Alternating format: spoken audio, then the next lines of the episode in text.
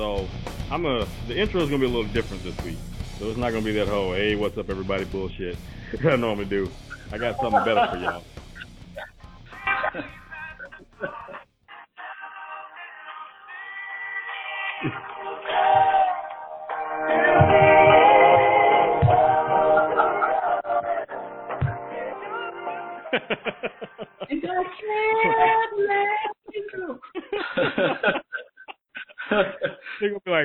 The fuck are Mike and Sincere playing Boyz II Men at the beginning of the show? They're gonna have Boyz II Men on the show? No, no.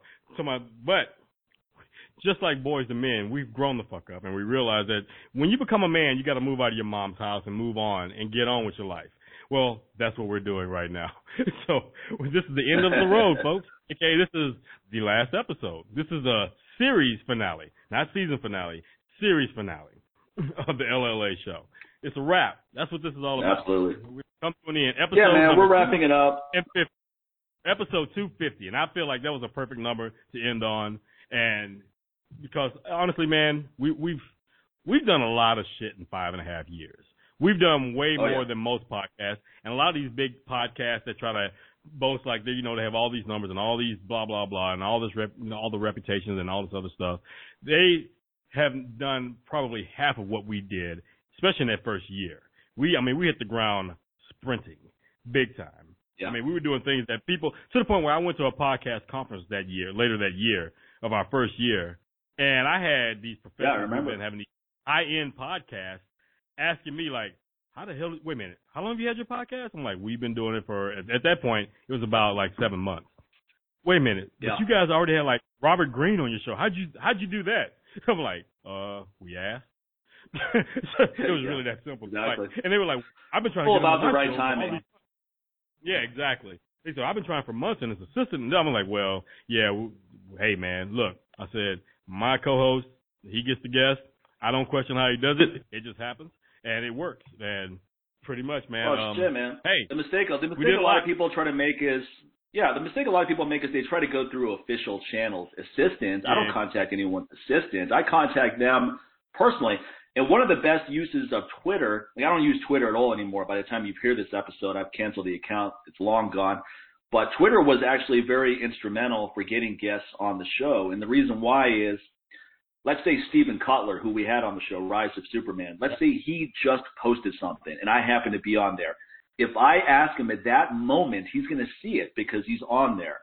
And he even responded back. One time I asked him, like, hey man, love to have you on the show. And then he's like, yeah, sure, when? And I said, how about this date? He's like, done. I was like, great, man. Thanks for responding back so quickly. And he goes, look, if I don't respond back quickly, I'm not going to respond back at all. And that is the mentality of someone who's really busy. So that's what you want to keep in mind. You want to get a high level guest. You got to catch that motherfucker at the right time. You don't email them on their website. That goes, they don't even see that shit. You don't even tweet Right. them. Don't send them a private message on Twitter. It's got to be public. no, And it's got to be Right. and right when they just posted something. Otherwise, they're not going to see it. Or if, but by the time they do see it, they're not going to give a fuck. exactly. And to my, and speaking of that, that episode happened seven episodes right after Robert Greene, you know? So again, man, timing is everything. Yeah, the fir- first year we came out fire, and it, what, what what made me want to stop doing the show is that the passion I had those formative years just wasn't there Yeah. anymore. I remember when you and I started to do the show, you and I were teaching a course in Houston, and we're just kicking back watching the UFC, and we're talking about podcasts we listen to, and I was like, well, fuck, man, we Right. should do our own show. We always have good conversations. You have a good background in broadcasting, and I have some experience interviewing people, and I've got some good connections, so we can get some high level guests right off the bat let's fucking do it. And we're like, yeah, let's do it. So we set a date, and that's important too. You go, okay, May 1st, we're going to start doing this, or some date in May. And that was important as well, because otherwise it's just talks. Like, It'll you know, do a show sometime, and then two years goes by, nothing ever happens. You Still got to have a date. Like, no matter what, we're going to start recording on that date. I don't care if we don't have anything to talk about. I don't care if the episode sucks. The episode didn't suck, by the way. It was good. But we decided we're going to start doing that shit on that date. So that's important as well. And I was really fired up. I was like, fuck yeah, man. And then that first year, we're getting guests like Robert Greene, and we're getting UFC fighters. We got Robert Roger Cross from 24. Yeah. and all these really interesting conversations. I was like, wow, this is so awesome just to be able to talk to these people. And it was such a variety of guests right out of the gate. We didn't segment ourselves to a fitness show. We had fitness guests, but that was one segment of the kind of guests we would have. It was whoever any of us were interested in. We would Sam Sheridan came on Fighter's Mind, and Yep. he's been one of my customers for my supplements for years now. Super cool guy. So the thing about the show is, it was really fun coming out of the gate, and it was fun for a long time. And then I would go through periods, and I'm sure you did too, where I was just not feeling it. I was like, I don't really feel like doing the show. And sometimes we would take breaks, or I would come out of it eventually. I would say, I don't know if I even want to do the show anymore. And then a couple of guests later, I'm like, you know what? This shit's fun, man. Let's just keep going. So sometimes you just have those feelings. You, you just don't feel like doing something. It doesn't mean you need to stop completely. But when it keeps coming up and when you keep thinking about it, that's when you know it's time to go. And I've had this feeling happen many times, whether it's in relationships or jobs I hated or even with kettlebells. I used to I used to love teaching kettlebells, and then it got to a point where I was I was like, I don't want to teach this anymore. And then it got to the point where some of the students knew noticed that I didn't want to teach it anymore, and I was like, okay, I need to stop the fuck doing this right now because this is going to get real bad. If other people can tell, that's really bad. right. And so yeah, man. So and one of the things is like with me, I mean that happened with my gym. After a while, it's like, look, man, I was. I mean, I loved it. It got to the point where I only reason I liked going to my gym at the time was for me to work out. You know, I pretty much set Right. up, you know, Right, the people that were training with me that they could train themselves. You know, pretty much I would just program, you know, the program for that day or whatever, and you know they'd go at it. But I think what really kept them motivated, it was just a, it was an excuse for them to like, okay, after work they can go release some steam, but at the same time they get to train with me. It wasn't so much of me just being the instructor at that point. It's like because I always made it known to them that hey, I'm not just I'm not here just to be your trainer or your strength coach or whatever else. Like we're a family now. And that's why I weeded out a lot of people. That's why I got to the point where I wasn't accepting just anyone, you know, to come over. I said, I said this is a family environment. I said, I said we all get here and we all train together. I said, so this is probably not the spot for someone who's starting from the very beginning. And just trying to, you know, you've been sitting on the couch for 10 years or whatever else. I said, it's going to be very intimidating. I said, I'm not going to dial it back. I'm not going to dial back the intensity with my other folks to make it comfortable. I suggest, you know, hey, here's a friend of mine. He he loves working with clients who just started. I go there and then eventually, you know, you know, once got to a point where you feel confident, you're always welcome. Just but just know that it's going to be intense. But then after a while, just getting out making that drive across town, even that got boring when I have yeah. once I moved farther away from the gym, and then I, and I realized I got to walk past my own gym in the apartment complex I'm in, and I got to walk past all these kettlebells and all this other equipment that I have, and just be outside. Period. Just to get into my car, my truck, and then go drive over like 20 miles away to my gym. I was like, you know what? Look, first of all, it's time to cut the cost. I'm like, okay, so at this point, it, was, it just wasn't even worth it, man. And I think my folks started to see. So just like you were saying, it's like when they start to see it, it's time, it's time to cut it loose, man. Look, man, when you when you don't even want to drive across, yeah, when you don't even want to drive across town, that's bad. I mean, shit, man. I think about ten hour flights trying to do something you don't Right. want to do. Imagine getting on a fucking plane for ten hours to teach a course you don't want to teach. so when you don't even want to drive across town, you know that's real bad. Forget about getting on a plane and flying somewhere to teach. Right. So, but you know, and the thing about it, and you know, it's funny. but My wife was asking me about this, um, uh, actually yesterday. But the thing about it, like with the gym, it's like when I was ready to shut it down, and when I told pretty much. First, the landlord just kept raising the rent for no reason at all. They didn't do any improvements on the place, so it's like you, Right. you sitting trying to get more money for nothing. Like screw you, first of all. Yeah. Because Yeah. I'm not gonna sit there and punish Yeah. my clients by raising the prices, you know, just because these Right. fuckers are being greedy with their building. You know, so uh, here's one key to take away from all this, people. There's if you can do it, there's nothing like ownership.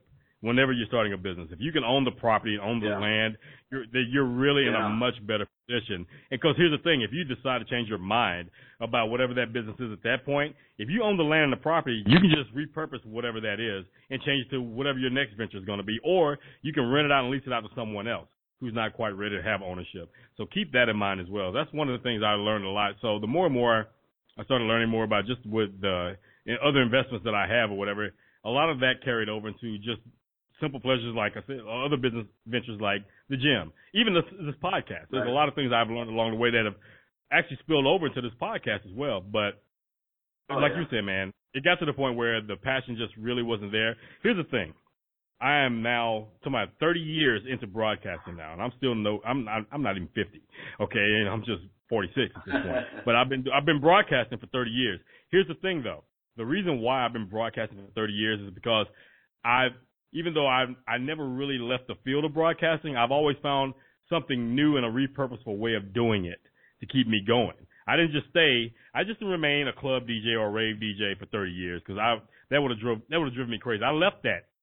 I to my terrestrial radio. Eventually, I left that. I got out right when the getting was good. When I realized it was about to be just 100% corporate, owned by five companies, and pretty much you would that all that creativity and creative control that you had before was not going to be there. I saw the writing on the wall long before anyone else did. And I always it kind of just makes me wonder when I see some of my colleagues who started when I started and they're still doing this. They're still doing the same thing 10, 20, 30 years later. Some of them 40 years later because they got started before I did. And they're still at the same radio well, station that, that, thing. That writing on the wall writing on the wall is actually a good one to focus on because that's that's a good way. I saw the writing on the wall with kettlebell training when that was going south, and I got out. I mean, I didn't, it's not even that I even got out. I, I moved on to designing supplements not because I thought my kettlebell income was about to end. I moved on because that's what I was interested in, and it happened to just blow up, and it was a nice smooth transition right. from kettlebell instructor. But I did see the writing on the wall that this kettlebell shit's not working anymore because it Not became a lot harder to do workshops in America that's why a lot of us started going overseas. I started going overseas because one, I like traveling, but two, the money was way better in a lot of these countries I was going to. And then you're getting 30 people in the room. The, the days of getting that in America were long gone because in America, everybody wants certification. So if you're not teaching a certification, they don't want to just come out and learn because, oh, what's the point of that? That's a waste of time just learning. it's, I never understood that mentality, such a weak ass mentality. But anyway, that's the mentality of a lot of people in America. They want some kind of fucking certificate. Now I could have come up with some bullshit certificate, or I could have come up with some quasi certification crap like a lot of people did. But I, I have integrity. I didn't want to go down that road. I wasn't going to do that unless I really uh, uh, wholeheartedly wanted to go that route. But writing on the wall is important because I see the writing on the wall with podcasting as well. When you and I first started, one of the reasons why it was so easy, not easy, but one of the reasons why we, we were able to get very high level guests is because it was still in the early stages of podcasting. Not a lot of people were doing it, number one, and not a lot of people had backgrounds like us. So I could say, hey, you want to come on the show? And they would go look at my website and be like, okay, this looks like a high level guy. Let me come on there. Or once we started getting high level guests, we could say, here's who we've had on the show. So it was easier to get other people on the show. But now every motherfucker's got a podcast. Everybody. I know people in my neighborhood who have a podcast where they just talk about nothing. and so podcast having a podcast now is like having an Instagram account. It doesn't do dick for your business. It's when, whenever whenever the masses get involved, I'm not interested anymore. Once once kettlebells became mainstream, guess what? It's not fun anymore. This was fun when it was right. a hardcore training tool. Now it's that fucking now now Marshalls uses it in their ads. you know, that they send out to people. so, kettle, kettlebells are the hardcore. Those days are long gone, man. It's fucking over. I do you one better.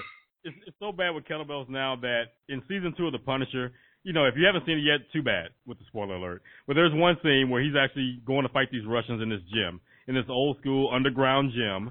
You know, of course, it's a hardcore gym in, in Brooklyn that's owned by Russians. So of course you know there's gonna be some kettlebells there. When it gets to the point where the Punisher is picking up a kettlebell, which is supposed to be 53 pounds, he picks it up with one hand, he throws it like a fucking football, and hits a Russian in the face with it. That's what... oh, that's great. But you know what? At least that's the Punisher. It's not. It's not. It's not a Marshall's ad. At least it's the Punisher. That's a hardcore show. No, kettlebells were in Rocky Six as well. That wasn't a bad thing. There was some other movies too. But now they're so ubiquitous. If if you have a kettlebell only business, good luck with that shit, man. Good fucking luck because nobody gives a fuck anymore. And if you're somehow managing to hold on, it, it's a battle of attrition, and you're going to lose that battle. So you, you better you better start thinking about what your next move is. Yeah, I guarantee if they are holding on, it's either for ego, you know, they or they just don't know when to cash in the chip, or they're financing it through other means. They're using they're robbing Peter to pay yeah. Paul. Oh, they're they're still working yeah, at yeah, a nine to five, or they're borrowing against their 401k, or they have another side business, or they're an affiliate with some fucking supplement company and they're selling you some bullshit, or they're part of some network marketing bullshit.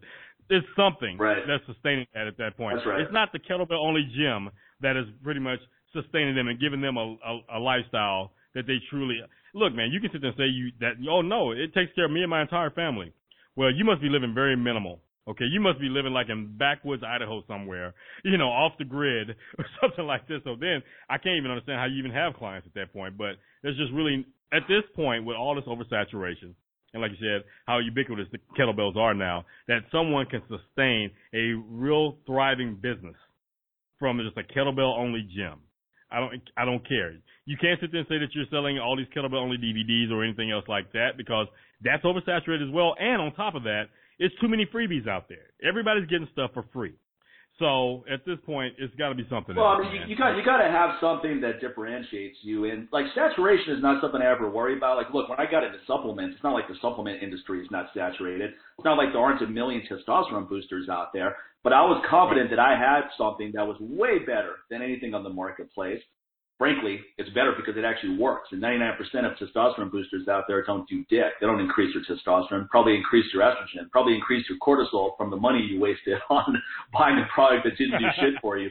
But my testosterone booster actually works. It works extremely well. I know it works. I've used it myself before for years before I even started selling it. The customer feedback says it all. No other testosterone booster out there has testimonials like mine. People talking about their before and after blood work. Nobody else has that it's always something generic like, oh, I feel great. Oh, my sex drive is up. They're these very generic type testimonials that are probably not even real. They're probably just made up. But my, so I knew I had something that was different. And the reason why I'm doing so well as a, a one man operation supplement company is because I have products that work. I don't have an advertising budget. And even if I do have money to waste on advertising, I wouldn't. It's a waste of money. But what I have are products that work. So my customers tell everyone they know about it. And that's the best advertising you can ever get.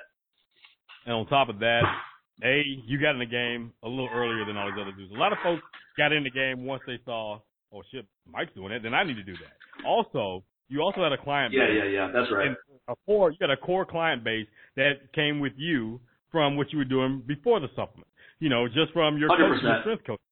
You know, so they already believed in you. They already bought into you, and it's like, hey man, I know you're not gonna sell some bullshit. So hey man, tell me. That's right. What's up? Hundred percent. Tell me more. And see, the reason why a lot of these other, like I said, yeah, it's oversaturated in the supplement industry, but it's oversaturated with a bunch of motherfuckers you don't know. And so with, with so crappy products too. It's not it's exactly. not oversaturated with good products. It's oversaturated with shitty products. So if you have and great products, it doesn't matter how saturated it is. And that's the reason why you don't know who they are because they're selling you bullshit on purpose, and they don't want to be known. They don't want you to know who they are. They don't want. because yeah, most, most of these companies, you can't find out shit about anyone there.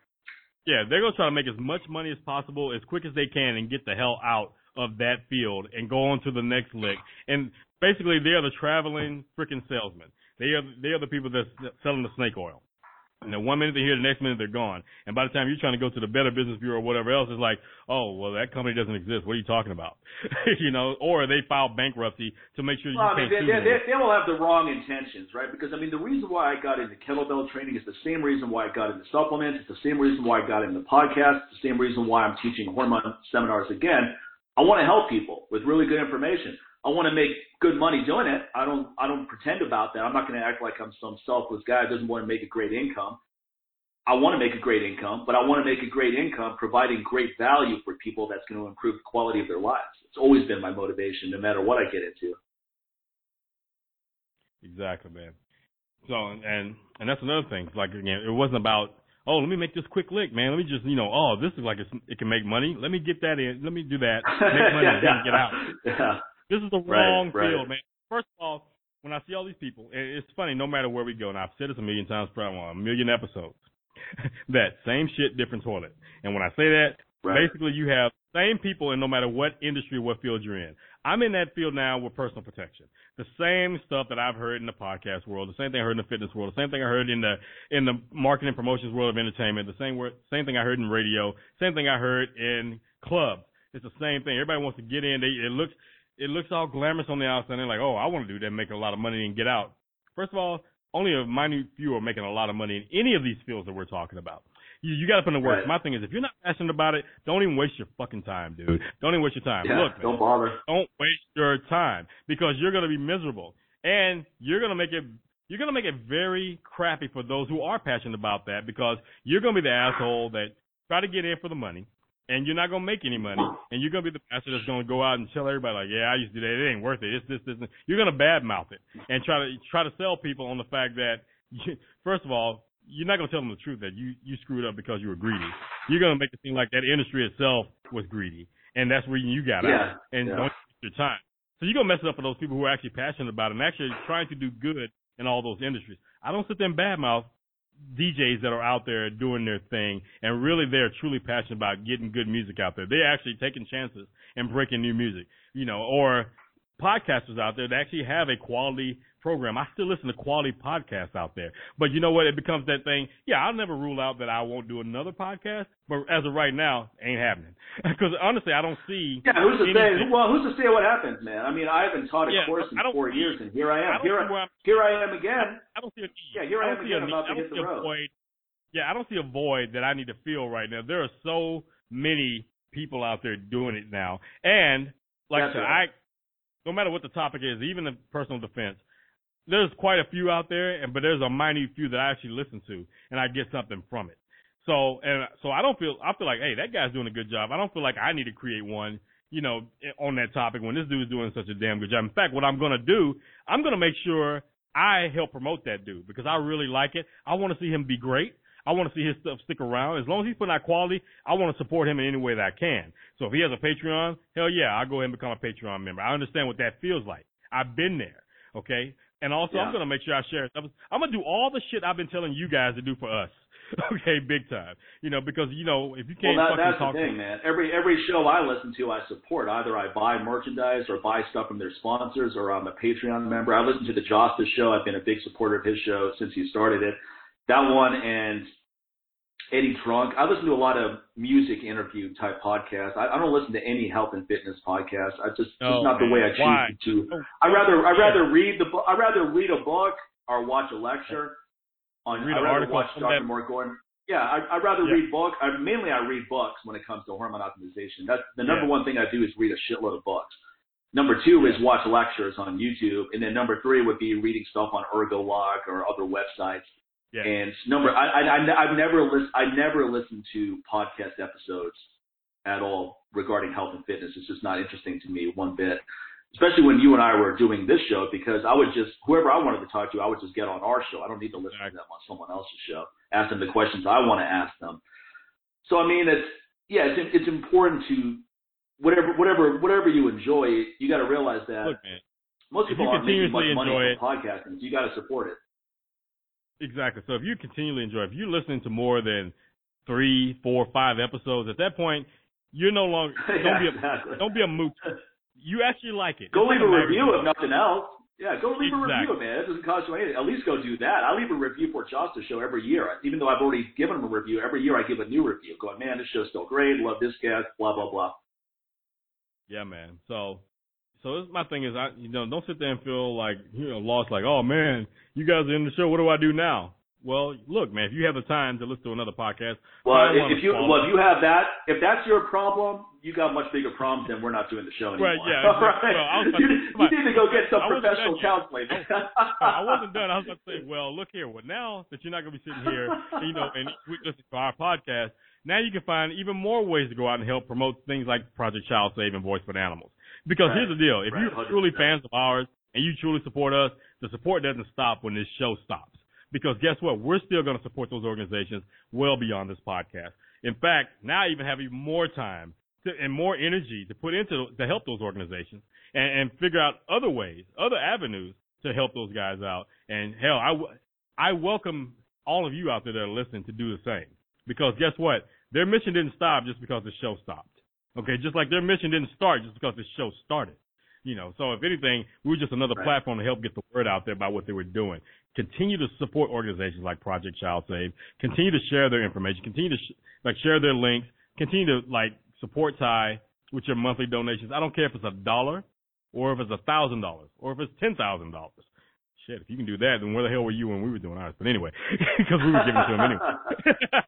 well, yeah, that's, but, a, that's a great goal to have. I, I'd I'd love to be able to donate ten thousand a month yeah. to Ty. I'd love to be able to do that. So that that's something that kind of motivates me to step up my game to do that where you don't even miss it. I mean, it's one thing to donate ten thousand right. bucks and you're making you, you might be making twenty thousand a month and you donate half, and that's super generous of you. But why not make a hundred thousand a month so you donate that ten thousand? You, you're not even going to exactly. feel it at all. you know, same thing. You know, you know, continue to so- support Voice for the Animals. You know, here's the thing about Voice for the Animals. So yeah, you know, you know that both of us are plant based. And I know some of you guys, you know, you eat meat or whatever else, and sometimes you feel a little uncomfortable, you know, whatever else. You're like, oh, I'm not going to support this vegan organization, but you can support organizations like Voice for the Animals because that works. That truly, no matter what your lifestyle is and how you live your life, how you eat or whatever else, that has nothing to do with any of that. I said that right there right. is the first step. That's another step toward being a fucking good human being because there are a lot of shitty human beings out there doing shitty things to those animals. But guess what? Here's the thing about it, especially being in the world that I'm in now, you know, looking at the patterns of criminals. Here's the thing. A lot of those criminals started off by abusing animals before they made their way yeah. to children, before they made their way to adults, before they made their way to your next door neighbor. Okay? They started practicing by abusing animals. They got a taste for the abuse and the murder and the killing and whatever else. They got uh, that that perceived power. They got a taste for that, starting with animals, especially animals that were just strays. You know, just out there because they felt like, well, it's just a stray. No one cares about them. No one's going to miss this animal. I'm going to do what I want to do. That's what Melia is there for. That's what Voice for Animals is there for to yeah. help stop that type of madness. So guess what? When you right. support someone like Melia with Voice for the Animals, you're also you're making an investment into the future because that's probably going to be one less future criminal that's going to probably end up attacking you or your family member or a friend of yours or just another human being in general because they're practice they're starting now. That's their scrimmage. Okay, that's that's their two a day right there before they become a championship team at being a criminal. So go ahead and cock block their ass by supporting Melia and, and just stop that right where it stands, man. Because again, yeah, you may not see what's going on right. It may not be happening right now, affecting you right now, but it is. It is.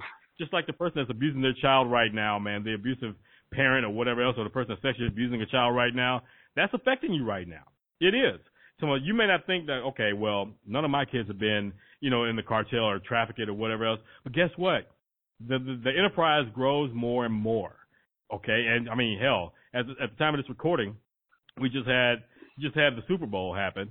And once again, no matter what the host city is for the Super Bowl, sex trafficking, the crimes go up in that city during the week of Super Bowl. And it just happened right, in Atlanta. Right. I have friends out there working yeah. hard right now against that. And he just posted some of the stats on an average, just in Atlanta, I believe, just without the Super Bowl, at least 3,600 reported incidents of sex trafficking happens a year in Atlanta. That's reported. That's just reported. So right. you just yeah, had think Super about all Bowl, the stuff that's and not that reported. Spiked. Exactly, and it just spiked this this past weekend in Atlanta.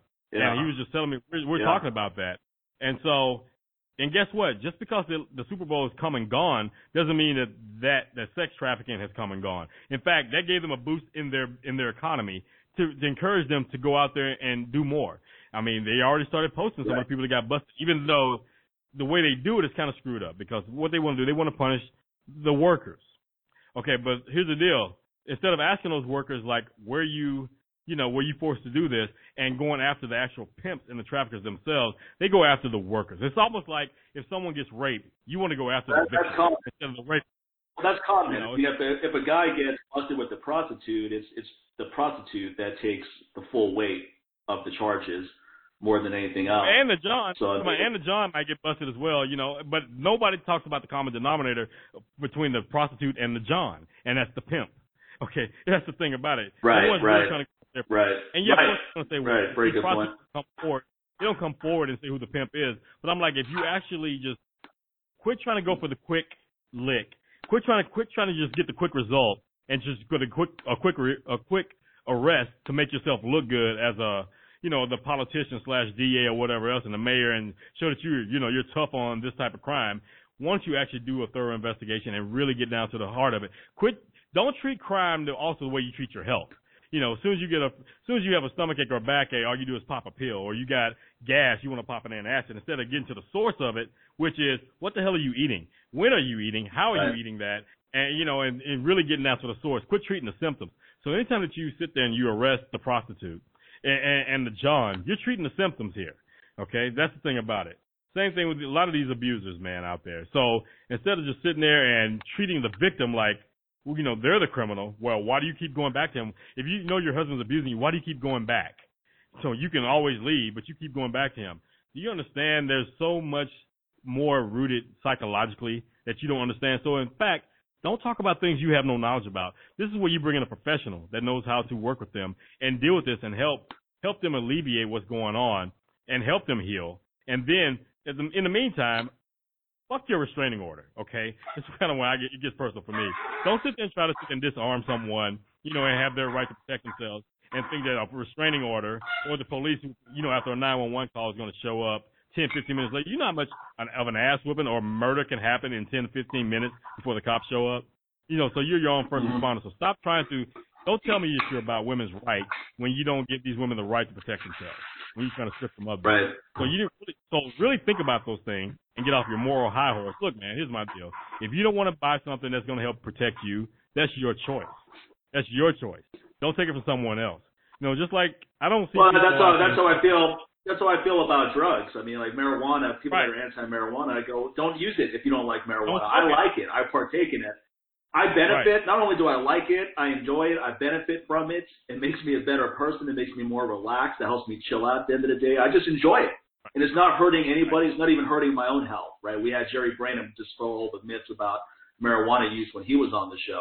So when someone else says that no one should be allowed to use it, who the fuck are they to tell me what I can or can't all, use? Come on, look here, man. I'm a grown ass man. I'm, you're not gonna allow me to do anything. That's what you. That's that's what you. Yeah, yeah, exactly. I don't need your permission to do it. Exactly. Well, Number one, you, I don't need your permission. I hear people all the time. Like, well, you know, I see these people out there. They're all conservative, whatever else. Like, oh, and I always laugh when both sides will sit there and say, like, okay, let's say someone's pro-life you know, but at the same time, you want to try to control. These are the same people that get mad whenever you start talking about the Second Amendment needs to be repealed or changed, or you know, guns need to be, you know, go away. They get mad about that. You know, it's my choice. If I want to have my gun, I can have my gun. You can't tell me what to do. But you're the same person that tells a woman she doesn't have the right to choose when it comes to what she does with her body.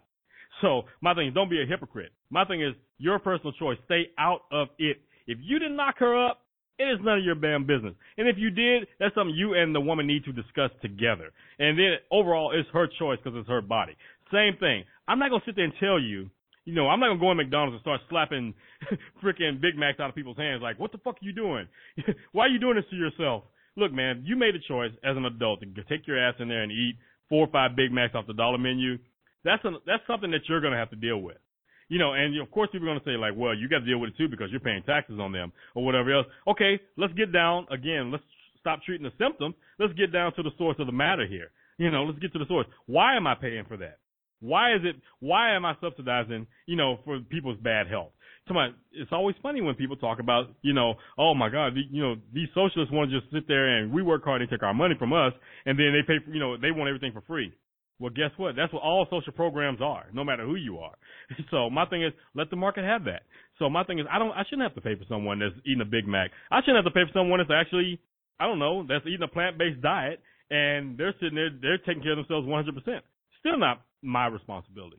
So my thing is, focus on yourself and stay out of other people's business. If it's not harming you, if it's not harming children, then stay out of it. If it's harming children, make sure that you're in a profession where you can do something about it. If you can't, then donate to those organizations that can do something about it. But everything we spend so much time focusing on things that just really it's none of your fucking business. I admit that like right. that's none of my business. Well, you don't care. I say, oh, I care. But my thing is, I'm not gonna get worked up over something I can't change because this has to do with an individual. I feel like, look, man, I feel like just like people want thorough background checks for you know before you purchase a gun, or you should be limited on what type of guns you have, or you should have training. I feel that way about voting because putting a giving a shitty irresponsible person the right to vote and be in control of your future and what's going on with your money or whatever else, and just because it's their right, you know, well, guess what? That that works for the rest of those rights too. So my thing is, hey, well, we need to do thorough background checks on people that's going to be ready to vote. You need to make sure you're mentally sound before you can sit your ass and step into that that that, that voting booth. But guess what? That's a slippery slope to go down. But no one thinks about that. Same thing with free speech. My thing is like, are you are you mentally sound to say the shit you're saying right now? Are you? And then that's based on what? And according to who? Who's making up these rules? You know, so my right. thing is, most likely someone has a problem with that. That's because it's affecting some nefarious thing they have planned. That's what it comes down to. Other than that, look, man, that's why it's called a right. Those Bill of Rights are there not because they give you the right. They're to make sure no one takes those rights away from you or hinders those rights. That's all that is. So my thing is, you need to really sit back and learn those things and get off your moral high horse. Look, keep your moral high horse in your house. Let it be your own personal thing. Let it be your thing and let it be your thing. That's it. guess what? Don't don't be afraid to be the only one that feels that way. You don't have to have a crowd of people that has to go your way or whatever else. Now, my thing is, is it's up to you. So my thing is, if you if you're going to give the Project Child Save or not, it's up to you. But my thing is, I'm passionate about it. I want to get, I want to give as much information about it as possible, and then it's up to you what you do after that. I'm not going to sit there and go to each and every one of your houses. You know, if you're a Patreon supporter, you know, and I go and look up your addresses, I'm like, hey, we're not doing Patreon anymore, but did you give the Project Child Save today? the fuck out of here, sincere. You crazy? you lost your rabbit ass mind? like, so, but my thing is, I would hope that you would continue to support. Well, I'll tell you, I'll tell you the right attitude to have is, and this is advice I've given to a lot of people that really liked it, and that they've often told me that this is really what stuck out when I told them this was, I don't focus on what other people do. I focus on what I'm going to do and what I can do. That's what I focus on. Yeah. So if I'm not happy with something, I focus on that. If I'm not happy with my income, I'm going to focus on that. If I'm not happy yep. with kids being kidnapped and thrown into human trafficking, then I'm going to focus on what I can do about that shit. And I can do a lot. I went on Rich Roll's podcast last year and over 150,000 downloads for that episode. And I made a point of talking about Project Child Save. I go, I'm going to find a way to bring it up during this conversation. I don't care if it's totally off topic. I'm just going to bring it right up. And I did. I kept bringing it up to the point where Rich is like, "Hey, let's talk more about this Project Child Save." And keep bringing it up. I was like, "All right, good." And I talked about it for about 20 minutes, and uh, I had quite a few people email me and say that they'd never heard of it and they made donations after that, and they're still making donations. So my that that made me realize, okay, I need to get on as many big shows as I can because not only is it good for business, I'm not gonna I'm not gonna act like this is 100% selfless. Where I'm just trying to do fundraising. It's great for my business too. But why can't it be both? You know, why can't I make a great income and be a very generous guy? They're not mutually exclusive goals. The more money I make, the more people I can help. If anything, the more money, someone like me, I'm not a materialistic guy. I'm not going to buy another house or a boat or a fucking yacht. No, I'm trying, you know, I, right, I, exactly. everything I want to buy, I could buy right now. I can afford to buy anything I want to buy right now. So my my needs are met many times over. So any mo- additional income I make at this point is going to be to go to organizations I support, such as Project Child Save, and there's many others I support as well. Yeah, so many so more. always yeah. focus on what the fuck can you do. That's really what matters. Yeah. And just like we don't have to, you don't want to do something, you don't have to do it. That's how we feel about the show. we don't want to do the fucking yeah. show anymore. So guess what? We're not gonna we're not gonna keep doing it, even though we both hate it. We're not gonna be like, oh man, let's just suck it up and keep doing it. If we don't want to do it anymore, we don't want to do it anymore. And the last thing we want to do is just keep doing it to the point where both of us can't stand it, and then we're not friends anymore because it's this right. uncomfortable ending. It's like, well, I don't want to talk to Sincere anymore. I'm sick of that dude. you know, you don't want it to you don't want it to ruin your personal or, friendship. Or it's just to the point like, well, shit, man, just hearing your fucking voice reminds me of the fucking show, and I'm sick of the show, so I want to hear your fucking voice. because you, let's let's face it, people, you feel that way about relationships a lot of times. When you just sit there, you beat that dead horse. Tell my sorry, Peter, get over it. It's just a phrase. So, you know, you're beating on that dead horse, man. But you know, just as soon as you pull up into the driveway, like you start working overtime just so you can avoid going to see that person. And then you, when you pull up to your driveway or in your garage, you just sit in the car for another 10 or 15 minutes because you have to mentally get yourself ready because you're like, as soon as I walk the door, I'm going to hear that motherfucker's voice. and it's going to maybe just want to leave. Like, and the reason why I say that we we we both have been there, and guess what? We ended those relationships because it. Look, man, you don't want to just stick around to something until it makes you sick. And I almost got there, man. You know, it wasn't because of the other person; it was because of me, because I wasn't being true yeah, to myself. Right. I wasn't being true to myself, and I was betraying myself every fucking time, dude. It wasn't even about my mate at that time. It was about me. The things that I was allowing to happen to me instead of allowing things yeah. to happen for me. So I was like, you know what, dude? Because I don't want to hate this person. This is actually a good person. It's just this is not working out, and we're we're different in different ways. Yeah, it may have started out one way, but at this point right now, the passion is not there, and it's not it's not benefiting either one of us by just trying to continue this for whatever other reason or whatever. So hey, I got out, and guess what? pretty much there's not one ex, and I know Mike's gonna be different when I say this, but there's not one ex that I have that either I'm not cool with, or at least when I see them, you know, I don't feel grossed out by their presence. I can still say hello and still be, you know, cordial well, or whatever else. I'll, I'll tell you I never how I feel. I mean, I never want to get to the point where I look at well, someone I mean, like, uh, hate that motherfucker. you know, so I don't, don't, I don't, I don't have any strong response like that. My, my my take's a little bit different. I mean, I don't have any. I don't wish ill upon anyone, I, and I don't wish any malicious intent or anything like that. But I also don't wish good things. I, I just don't give a fuck. Is what it comes down to. I don't, care. If I if I ran into the person, I wouldn't be. If I ran into the person, I wouldn't be rude. I'd be like, hey, how's it going? Nice to see you. Hope everything's great. I would be polite. But I, I don't want to be in touch. I don't want to be friends. I don't want to be stay in touch. Right. I just don't give a fuck. It, it was Yeah. too. It's, it's it's.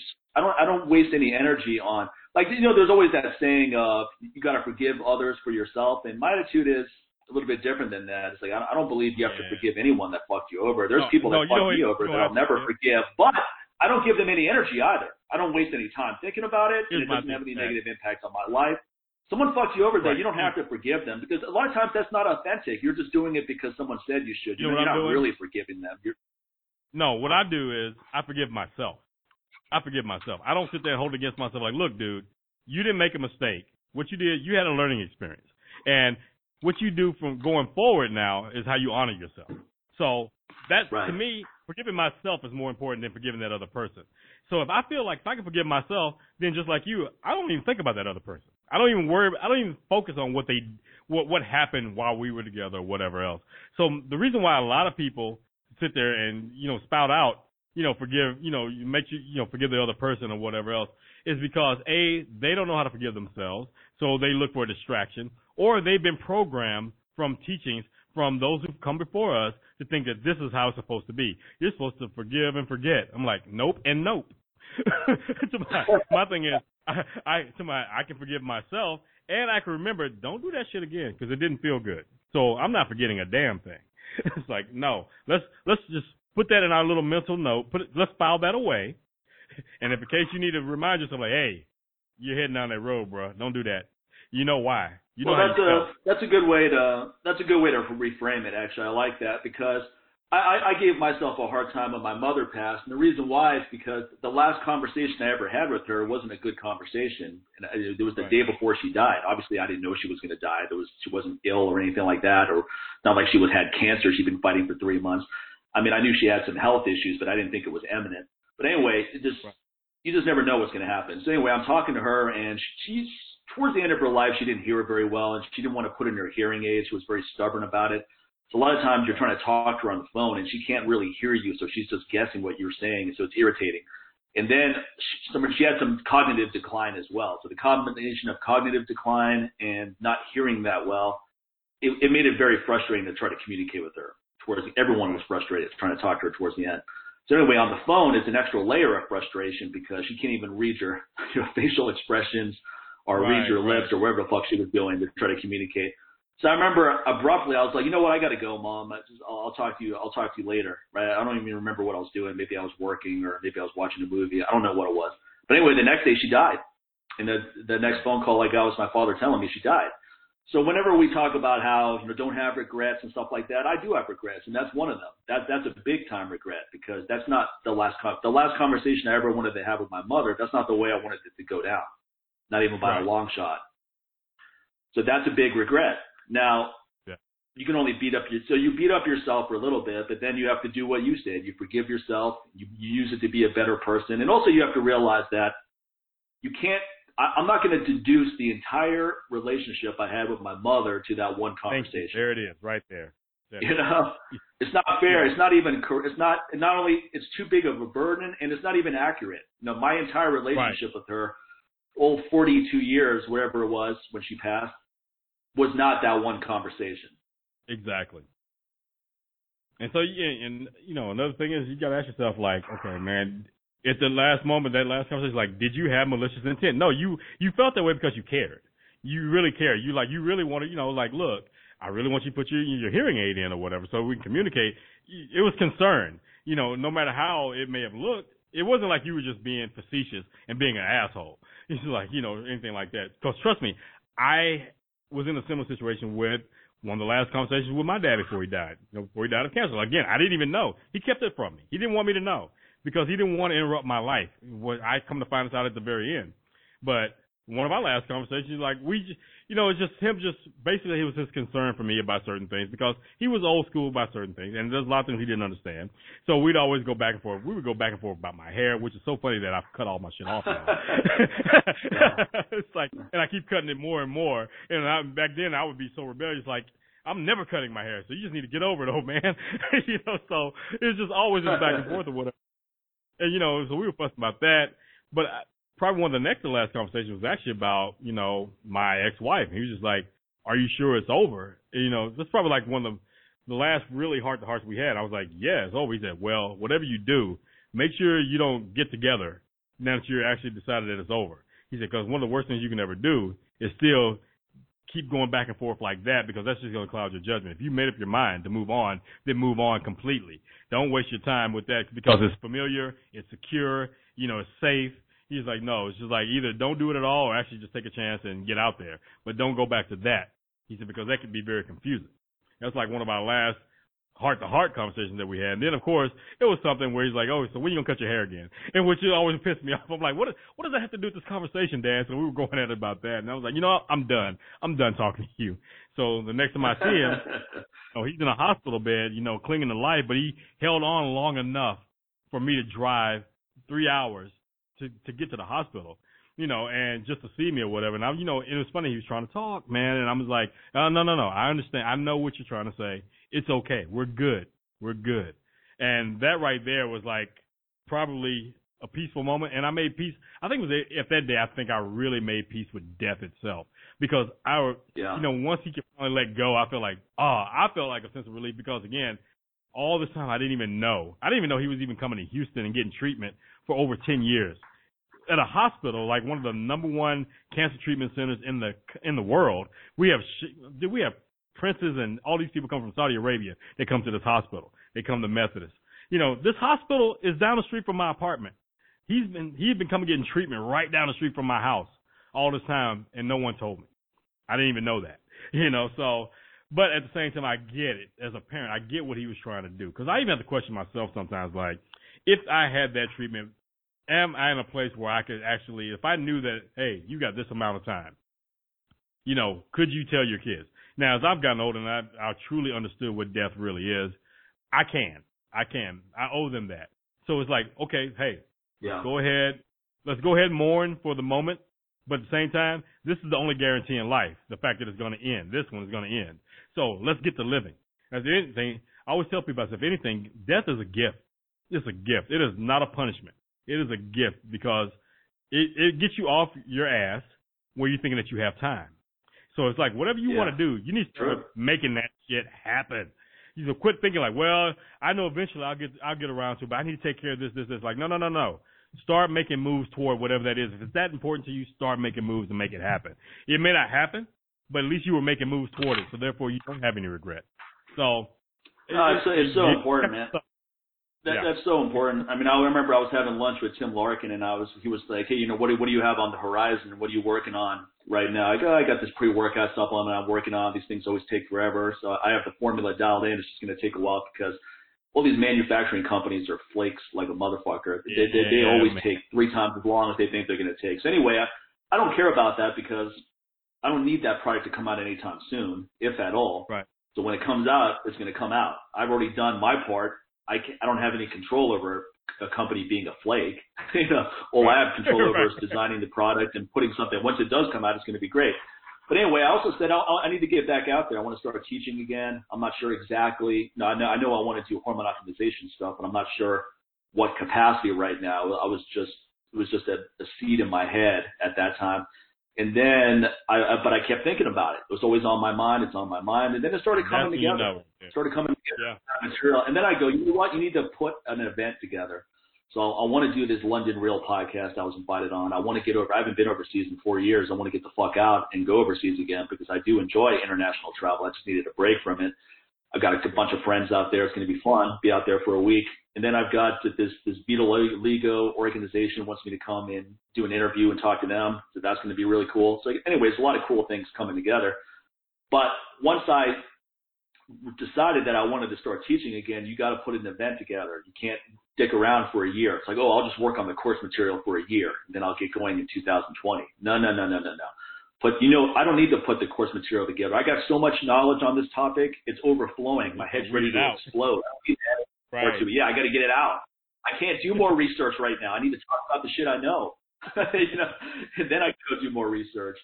And I need, I need, and I, and I want this to be something. People are like, well, why don't you just make a teleseminar out of it? Why don't you put together an ebook? It's like, look, man, enough of this digital living bullshit. All right, we spend enough time on our computers, on our fucking phones, listening to shit, podcasts. Podcasts are great, but people have become less social as a result of them. They just listen to fucking Thank podcasts you. all the goddamn day. Right. Talk to real people. So my attitude is no. I want to present this information in front of a group because I like public speaking and I'm good at it and I and I've got a lot of fire. So I want to bring that shit to the front of the room. And you're not going to get that listening to it on an audio. You're not going to get it on a video. You got to be there live to get the full impact of this information. Two, I want to see actual people in front of me. I want to see their facial expressions when I say shit. I want to hear them laugh. I want to see them with their arms folded when they don't agree with something and I called them Right. out on it. you know, Right. I want that, man. I want a real world interaction. I want people telling me how blown away they were at the very end, or let's go have dinner and talk more about this, that kind of shit.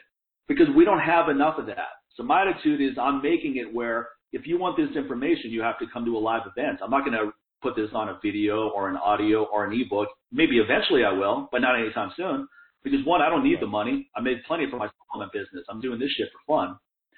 They're like, well, why aren't you doing it for free? Because you don't deserve this shit for free. that ain't You fun. deserve- I, I paid a lot of money to get this information, so why should you Thank get it you. for free? You know? Plus, right.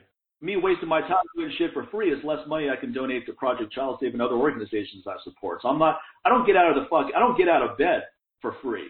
you know, I, I, I don't go drive across town without making I feel I, I need to make. That's just, I'm certainly not going to get on a plane and fly somewhere for free. That's not even free. I'm blowing a lot of money to do it. This trip, I'll be, I'll probably be lucky if I even break even, and I'm okay with that. But I'm, I'm gonna, I'm gonna be compensated one way or another. Anyway, long story short, when when you have the fire, like we were talking about before we started recording, I saw Andrew Dice Clay, and he does this nursery rhyme bit. He's got these funny jokes. He always does that at the very end of the set, and he was about to get into it. And this one guy yells out, "Say, go say this joke," and then Andrew goes, "Nah, when I'm ready." he goes, "I need to feel this," and I was I was laughing. I go, "That's so true." I go, "When are you going to start teaching again?" When I'm ready. I need to feel it right. until I'm, until I'm ready. And you can hear in my voice that I'm ready. And when people come to this event, they're going to be, their, their heads are going to fucking be blown away by my delivering the information. They're going to, they're going to be like, wow, here's a guy who loves this shit. He loves talking about it and he likes delivering it to us. I'm so glad I'm here right now. That's what I want people to feel at this event. Now, I'm not going to get in front of a room until I feel that I can deliver that. And now I feel like I Right. can. The last four years, I didn't feel like I could, so I didn't. I just focused on other things, but now I'm ready. Yeah. Yeah, man. So that's the thing about it, man. Just like again, just having that passion to do it, not just doing it because like, uh, sounds like a good thing to do right now. Uh, I feel like even if there is a need, even if there is a need for like, okay, well, I know I have all this knowledge about that, and obviously there's a need for this, so I should just do it. Okay, if you say it in, with that tone, don't, don't do it. Sit your ass down. to my, to my, to my, just go ahead and be like Kendrick Lamar said, sit down, be humble. Okay? Just continue getting your knowledge or whatever else. Find another avenue. Don't other I people. know, I know guys are more passionate about buying, about buying women's used panties than that kind of energy. I know guys who are more passionate about that than some of the traders I see out there. they start talking about it, man. You can tell they're really into this shit. And hey, I'm not a judgmental I've guy. It's not my thing. But, hey, they're into it. They're passionate about it. It's not hurting anyone. I've actually had some friends where, look, man, I, I don't, I don't pull any punches. Where they were talking about something, I said, they- I cut them off. And I said, hey, hey, hey, what? You don't give a fuck about that shit. And they're like, what? I said, dude, you don't give a fuck about that. Why you say that? I said, Right. because right now, as you're saying it, I'm not giving a fuck about it. you know, they're like, what? And they're like, what does that mean? I, I said, let me tell you something. Let me tell you something Yeah, about you know internet, dude. I said, look, I said, dude, you can sit there and talk about if you were telling me that you would get into this toenail painting business, not a pedicure business, but a toenail painting business, and you were excited about that shit, I'm like, okay, that shit sounds gross, but shit, tell me more if you're that passionate about Yeah. it. you know, like it Right. doesn't sound like something I would do, but damn, I see how passionate you're about it, dude. Okay, what is it about this toenail painting business that makes you get all excited like this? I said, that's what I'm talking about. But if you sit there like, yeah, man, so I was thinking about blah, blah, blah, blah, blah. I'm like, oh my God, dude. I'm like, if we were like doing a, if I was recording the audio right now, that shit would be so flat right now. There are no peaks and valleys in your audio recording right now. Your shit is flat. So here's my, here's my suggestion to you. Don't do it. Sit down. find something else, or just don't find anything at all. This ain't you don't maybe you shouldn't be listening Sometimes to anyway. Well, sometimes it's a little bit more complex, and here's an example. A lot of people don't know that the actor Kiefer Sutherland is also a great musician. He's got a good voice yeah, too. uh, yeah. That he Yeah, I does mean, he does kind of a band. country country rock. Well, he's at a band. But here's the thing He's about here's the, like the well here's the thing about him though. Yeah, yeah, he has. But a lot of people don't know that, even though that's his big passion. Now, I would venture to say that he enjoys that more than acting. He's a great actor, but I've always got the impression that acting is what he does to make the big bucks so that he can go do the music stuff where he probably doesn't make much at all, if anything, because he loves doing it. Now, it doesn't mean that he shouldn't act anymore. I'm not saying that he's Right. not passionate about acting. I'm just saying he's more passionate about the music. That's very evident to me. He's a great actor and he's a professional. He's he's good in everything he's ever done. Jack Bauer is one of the best characters ever. That's I mean, Kiefer Sutherland is a G. He was he was 18 years old in Lost Boys and he fucking killed it. He was in Young Guns. He was 21 killed it. The guy's been a great actor for a long time. But when you hear him talk about his music, it's different. He gets this twinkle in his eyes, and you can just tell, man, he doesn't give a fuck if he gets paid to do it. I don't think he would act for free, but he would play this music for free. It's, it's, it's like Gary Sinise. Gary Sinise from New, uh, from CSI New York, who played Mac Taylor. He's the Right, same right. way, man. It's like you know, and pretty much he. But what he does, he's kind of doing what we're talking about. He takes that money, okay. I mean, he's an actor, of course, but music is his passion. And what he does with that music, he usually takes that to find some way to support the troops, to support, you know, guys on active duty, veterans, or whatever else. That's what he he'll sit there and donate his service, do whatever he can to support them through that music. So he's he's getting a twofer right there for him. But again, I think, like I said, the acting, yeah, I'm not gonna sit there and say that there's no passion for that, but it's a, Well, here, here's here's a good avenue. example of a guy. Here's a good example of a guy who has no passion for acting but loves music. You want to know who it is? Ice T. Body Count. Ice-T. All right. When you Ice-T, see Ice T yep. do Body Count, he fucking loves. It. He's up on man. stage with Body Count. He's destroying. You watch him in an episode of Law and Order, and he is just phoning those lines in. It's so bland. Hey, there's someone downstairs. You know, what I mean, it's Yo, yo, he's got yo. this one. He's, he's the weakest link on that show. Everybody else can act well on the show; they're believable. Every time there's a scene with him, you know, he's just dialing that shit in. Now, I, I love Ice T. I love his music, and I actually think he's a good actor. In New York, in New Jack City, he was amazing. New I don't Jack think City, that yep. it's an ineffective Buddy. act. He just he just doesn't give a fuck, and it's obvious to me. And he makes big money doing Law and Order, so he's going to ride it out until the show ends. But Right. his real passion is and he said that. is doing he's, yeah is doing Body Count. That's obvious Yeah. where his real. There's no way he could defend what I'm saying here. Like, oh yeah, man, I'm super passionate about Law and Order. Oh please, let's say let's say if they ask you to do a season for free, you know, because they can't pay you, would you still do the show? the answer is no. Then you're not passionate about it. You got money, you can still do the show for free. Right. Exactly, man. So my thing is, again, make sure you're feeling it, man, before you actually put it out. In fact, if you, most time you're Oh, gonna I'm feel not it so going to get much. on a 10 hour flight. I'm not going to get on a 10 hour flight with people farting in front of me and sit in the fucking airport and, and on two sides forever to go go through customs and then sit in traffic in London and then stay in hotels to do something I don't want to do. If you're going to go through all that shit, it's got to be Right. because you're doing something you want to do on the other end. To my and and you're gonna leave Las Vegas, which has lots of sunshine, to go to London, where it's gonna be pretty much cloudy the whole time you're there. it's like, come on. Oh, Just I'm bringing a big bottle of vitamin D with me. you know? Yeah. I'm not going to be getting it out there, that's for sure. You know what's funny is my vitamin D levels are actually really low, even though I'm out here in Vegas because yeah. you know people with Well, more melanin in their skin. Well, we, well, also I'm not super I'm not super dark, but I'm not white either, so my skin doesn't absorb vitamin D as well as white people does. You know, black people often have low vitamin D levels as well, no matter how much time they spend in the sun for the same reasons, even more so. But Yeah. what I'm saying is, I live in Vegas where it's sunny, blue skies, 360 days out of 365 all year round, and my vitamin D levels are low. Imagine someone in the UK. They're probably not even on the scale, you know, unless they're taking supplements. First of all, probably not even on the in, scale. Imagine someone just in Washington State. Okay. Yeah, Oregon, Oregon Wisconsin, you know. Yeah. Exactly. So my attitude is no no one's getting enough vitamin D from the sun is my point. Unless you're some fucking sun goddess and then you're gonna have other problems. you know, you're gonna have skin that looks ten years cancer. older than it is. Yeah. Yeah, yeah. Now you have skin cancer. your- So my attitude is Yeah, or your face, or your face looks took- like freaking leather. You know, that's another thing. It's like, Yeah. yeah. you may be good with your vitamin D levels, but damn, look at you. You look weathered, man. You're like 20, but you look like you're 70. Okay, so what's the price for that? Yeah, vitamin So- vitamin D is a hormone and arguably the most important hormone for bone health. Cal- calcitonin is another one, but vitamin D is extremely important for bone health and immune system support and so forth. So it's actually part of my hormone optimization lecture series. Vitamin D is actually one of the hormones I'm going to be talking about. And it wasn't until I took 10,000 IUs a day, which is a pretty high dosage, that I got into the optimal range, which Dude. is between 60 and 80. Dude. And I'm at 65. my wife, my wife's hers has gotten so low that she pretty much hers is I think she's taking about twelve. Yeah, she's taking like one vitamin vitamin um, D cap a week, and each one is um I believe it's fifty thousand IU's. Yeah, yeah, yeah. 50, yeah, Yeah. yeah. So, but here's the deal. Since she takes that one capsule, like, dude, she's felt so much better now. Like, she really Oh, yeah. needed Makes that. a huge difference. So it's Yeah. a big difference, man. I've seen the difference in her, you know, big times. I was like, Yeah. was like, at first you saw the numbers, she was like, is this normal? I said, hell, fuck no, that's not normal. I said, 50,000 units? I'm like, whoo, sister. I said, your shit was depleted. I'm surprised you're walking around. Surprised your bones are even, even like you right now.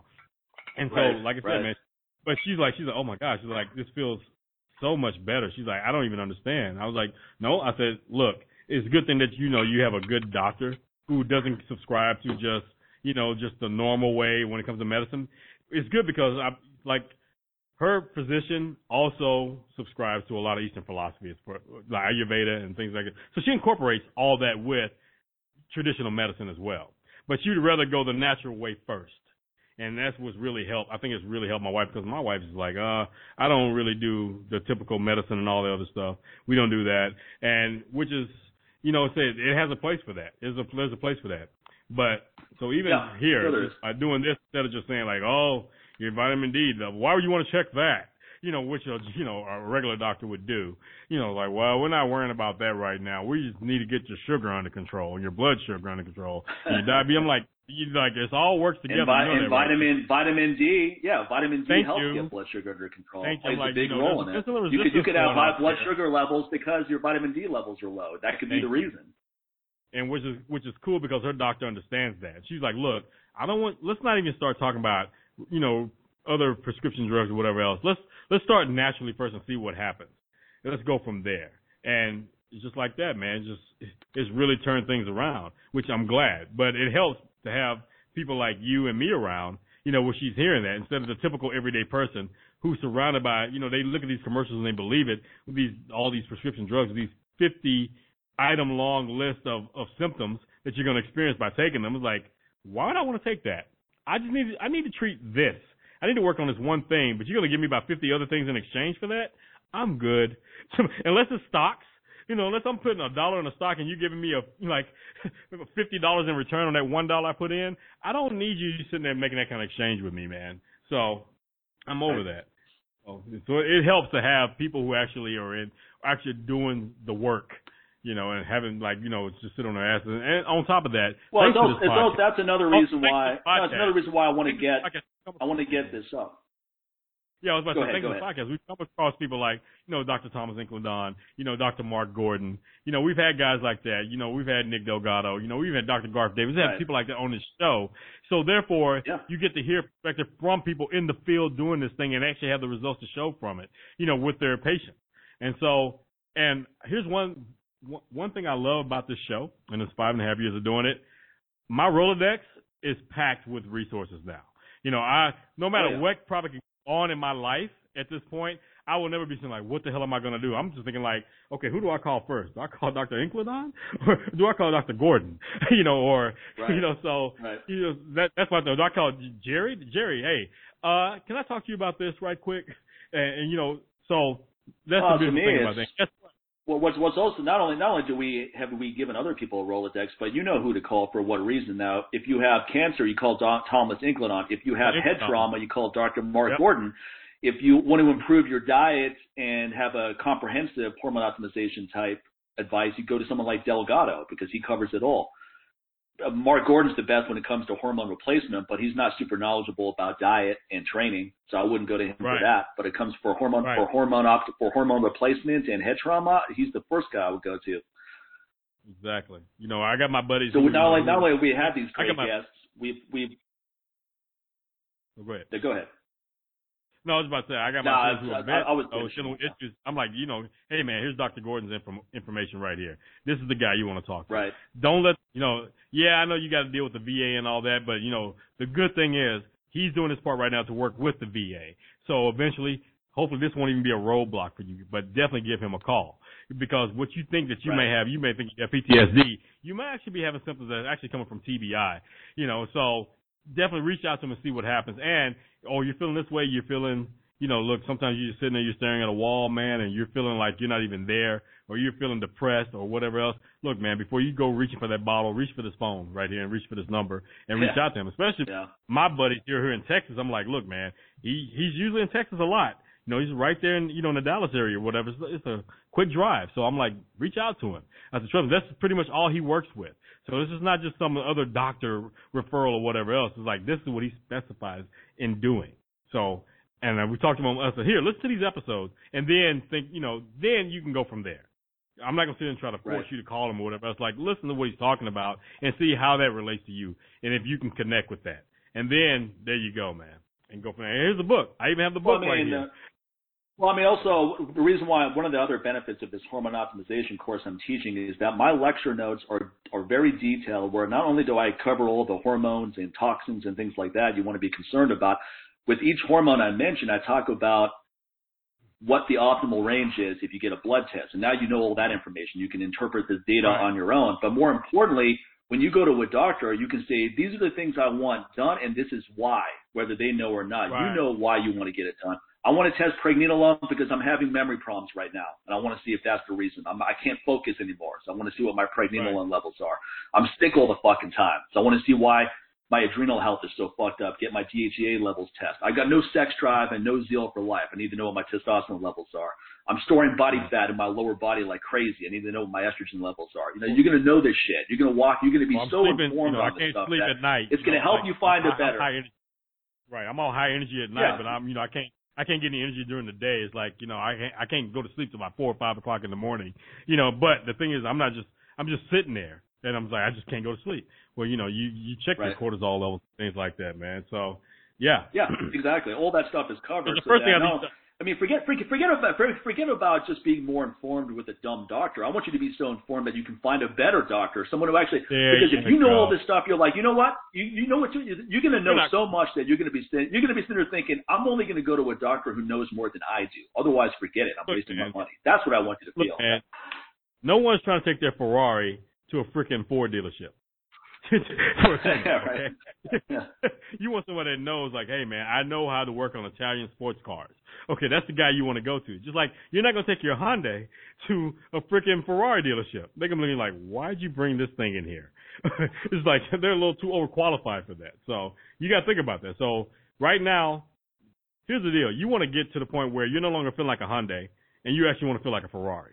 Okay, so yeah, really think about that, man. So you just want to maintain and just be a well, a well functioning Hyundai, or do you Also, I mean, here's here's another here's another facet, right? We had Johann Hari on the show last year, who wrote the best book Yeah. I've ever read on depression, and I've read many, but the book missed out on an extremely salient point, didn't even touch on it, and that is hormones. The importance of balancing your fucking hormones. He didn't have one sentence about it. He had all this other shit that was great information, but none of that other stuff he mentioned matters if your hormones are not optimal because you're not going to feel good just doing the other things he mentioned. It's just not going to fucking happen. That's how important hormones are. So I want people coming through my courses that are dealing with depression and nothing has worked for them and they want a comprehensive solution because this kind of stuff can help you with depression and anxiety. It's certainly going to give you more ammo to deal with it if nothing else. I'm not going to oversimplify it and say that hormones are the answers to everything, but if nothing else, it helps. So maybe your depression is still there, but it's 50% reduced compared to what it used right. to be. And that's a big step in the right direction. You can manage that shit now. I've had lifelong depression myself. I still have it. I can just handle it now. It's I can I can mitigate it. It's never going to be In zero. Fact, I, can, I, and I don't I want it to be zero. I don't want it to be zero Yeah. because it makes me a better person. But I don't want it to be at And eighty on top of percent that- either because No, but on top of that, I can actually dial it in. Like, okay, I can actually start. I can start doing a checklist. Like, okay, I'm feeling depressed today.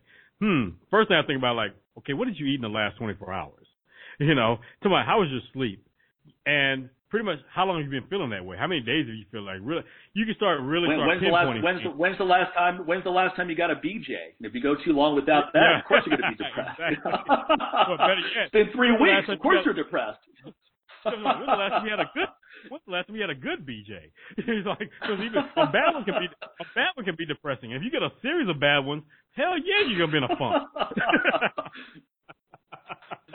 Because you're gonna start thinking like, is there something wrong with me? Why do I continue to get bad BJs? There's a common denominator. Ten, ten people gave me bad BJs. Okay, the common denominator is it's me. There's something to be said about deductive reasoning, man. Okay. oh man. Yeah, but I, I want I want I want to develop just good rapport with people taking the courses. That's why I want them to be. That's why I said, you know what, no more than thirty, because I want it to be intimate, and I want it to be Right. where everyone has a chance to answer questions, and also they they get a chance to to see me up close. You're not in some auditorium somewhere where I'm a spec, you know, on a screen or something like that, and you have no interaction with me whatsoever. You email me two weeks later, but that's not the same thing. Let's have a let's have a real person exchange. I want to be in front of people. I want you guys in front of me, and that's going to be the most impactful way to receive this information. Yeah, exactly. And honestly, at this point, man, kind of like when you see me, someone like really strong. No, when you see someone really strong for the first time, right? Like you see someone deadlift 800 pounds on YouTube. That's cool. But when you see someone do it right in front of you, live, person. That's a totally different experience. You're like, holy shit, he actually just Right. did that. That's a much different experience, and it's way more motivating. The first time I was ever around really strong people was at the House of Iron in Wooster, Ohio. I went there during one of my breaks at college, and I school gym was closed. So I went over there and worked out for a week. And uh, the first time I walked in there, there were four guys bench pressing 500 pounds for reps. Boom, boom, boom, just banging it out. I never seen anyone do lift 500 pounds on any lift, let alone the bench press. There were chicks uh, bench pressing 225.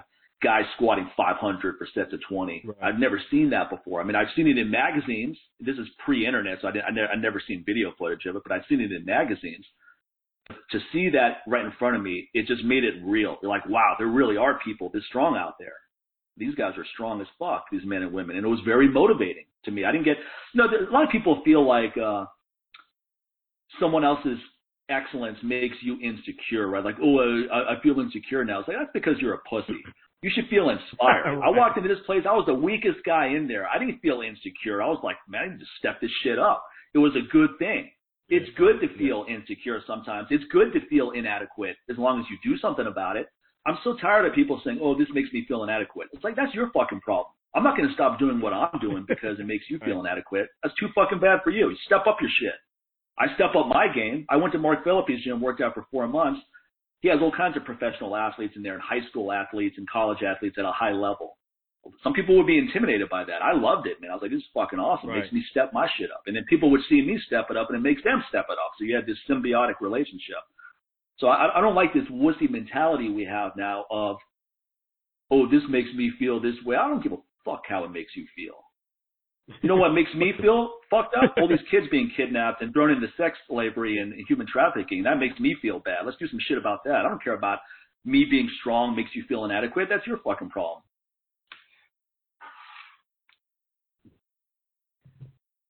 So I can honestly say, man, like I said, it's, it's been a it's been a hell of a ride, actually. You know, Yeah, man, it's I think fun. it's like and it was, it's cool because our first guest, our first official guest of this podcast was Ken Blackburn, and our last official guest was Steve Cotter. So that was Yeah. like, you know, pretty much, I, I, you know, look, man, I, I can't think of a better way to begin it and end it because the first episode was us, the last episode was us, but the first guests were Kim Right. and Steve. You know, and these are dudes who are not only the the consummate professionals in their fields, but they're also our fucking friends. For real. It wasn't just Right. some people we had on the show to try to get numbers or whatever else, or just to say like, oh, look Yeah. who we know. It's like, no, these are friends. We can call them at home right now. You know, if we want to put them into this, patch them into this call, we could do that. You know, but so therefore it was very genuine. So it started out, you know, genuine and it ends genuine. So, and that's what I love Right. about that, man. I feel like, you know, that's how it should be. I feel like that's fitting. It's not a forced ending or whatever else, or like I said, just trying to continue the shit and milk it all you can. The biggest thing I've taken away from the show is I'm a much better communicator than I was before the show, and I know I get a lot of flack for interrupting guests and so forth, and I get it. That's that's what happens in a conversation, though. We all interrupt each other anyway. I get it, but at the same time, I, I we've had such a variety of guests on the show that just the ability to talk to so many different people from so many backgrounds and where Yeah, they're having a good experience. I've never had a guest ever email me afterwards and say, "Look, I didn't really like being on your show. You know, you guys didn't make me feel good." It was always the opposite. It was like, "Man, that was a lot of fun," or "That's the most fun I've I'd love ever to had." come back. always, You know, let me know. I come back. Yeah. You know, yeah, yeah, exactly. It was like that. and these are some So I, very busy I feel that people. I'm, I'm, Very busy going to be a much better presenter in front of the room as a result of improved communication skills from all the episodes we've done. Yeah. And I mean, for me, it's just that that that Gemini in me, the fact that I've just I have interest in so many different things. This is a perfect platform for me because this is what I do on a daily basis anyway. You know, by the time my wife comes home and I was like, hey, you know, what did you do today? And I'm just telling her all the different things I've been researching and looking, and she's like, and a lot of the stuff is like stuff that has nothing to do with what field I'm in. It's because I'm genuinely genuinely interested in this, and you know, I'm just spouting off this stuff. She's just looking at me like, whoa.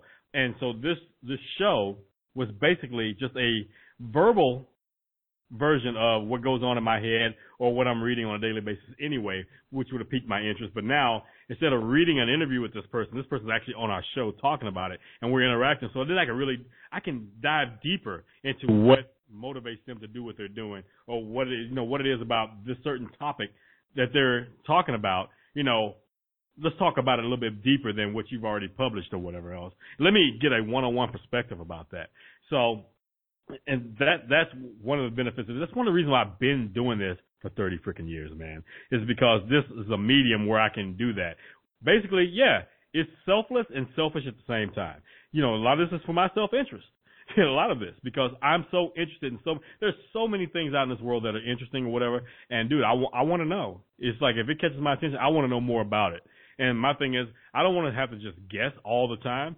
I want to, I want that expert to come in and just like, okay, oh, I want to see what your perspective is. I want to see what your view is on that. Okay, cool. And then I can, then I can go from there with my own opinion or my own experience. I don't necessarily need to take on what they came from. I may agree with them. I may disagree with them. We've had guests on here that they've talked about things I didn't necessarily agree with, but you know what? I definitely appreciate them, sh- you know, showing their side of it and what they saw from it and their Yeah, we don't we don't have to we don't have to all agree. It doesn't have to be a circle jerk every No. time we ha- talk. Say to it again.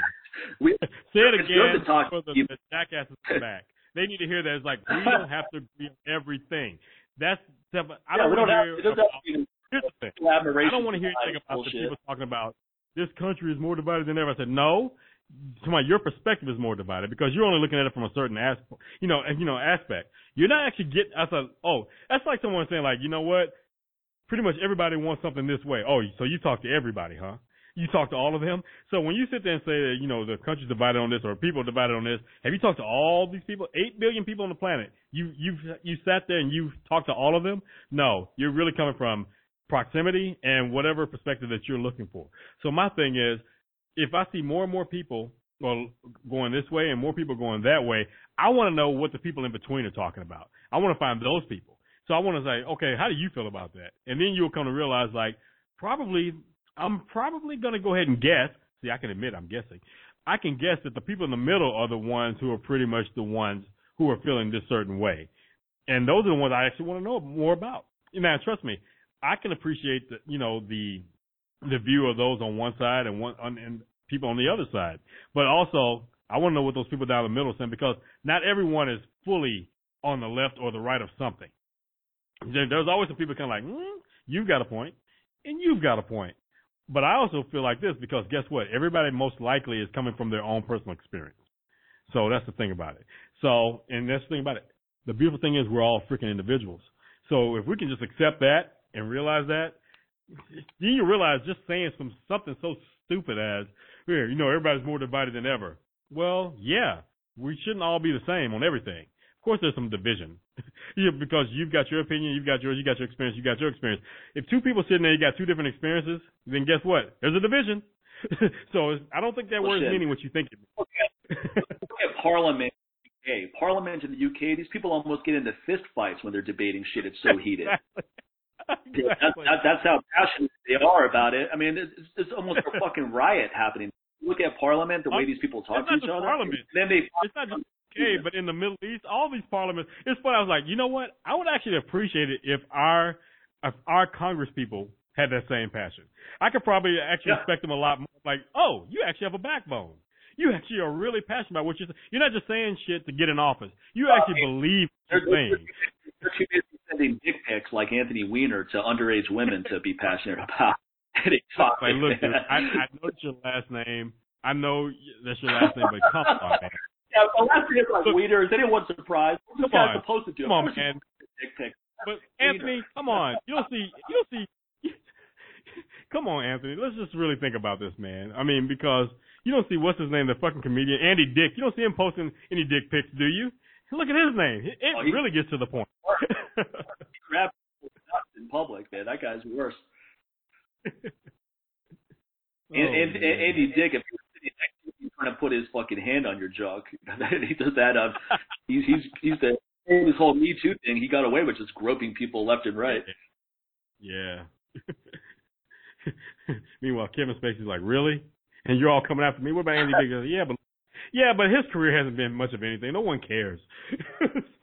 like, in fact, it'll actually probably giving him publicity actually will help his career. Let's let's not even mention him.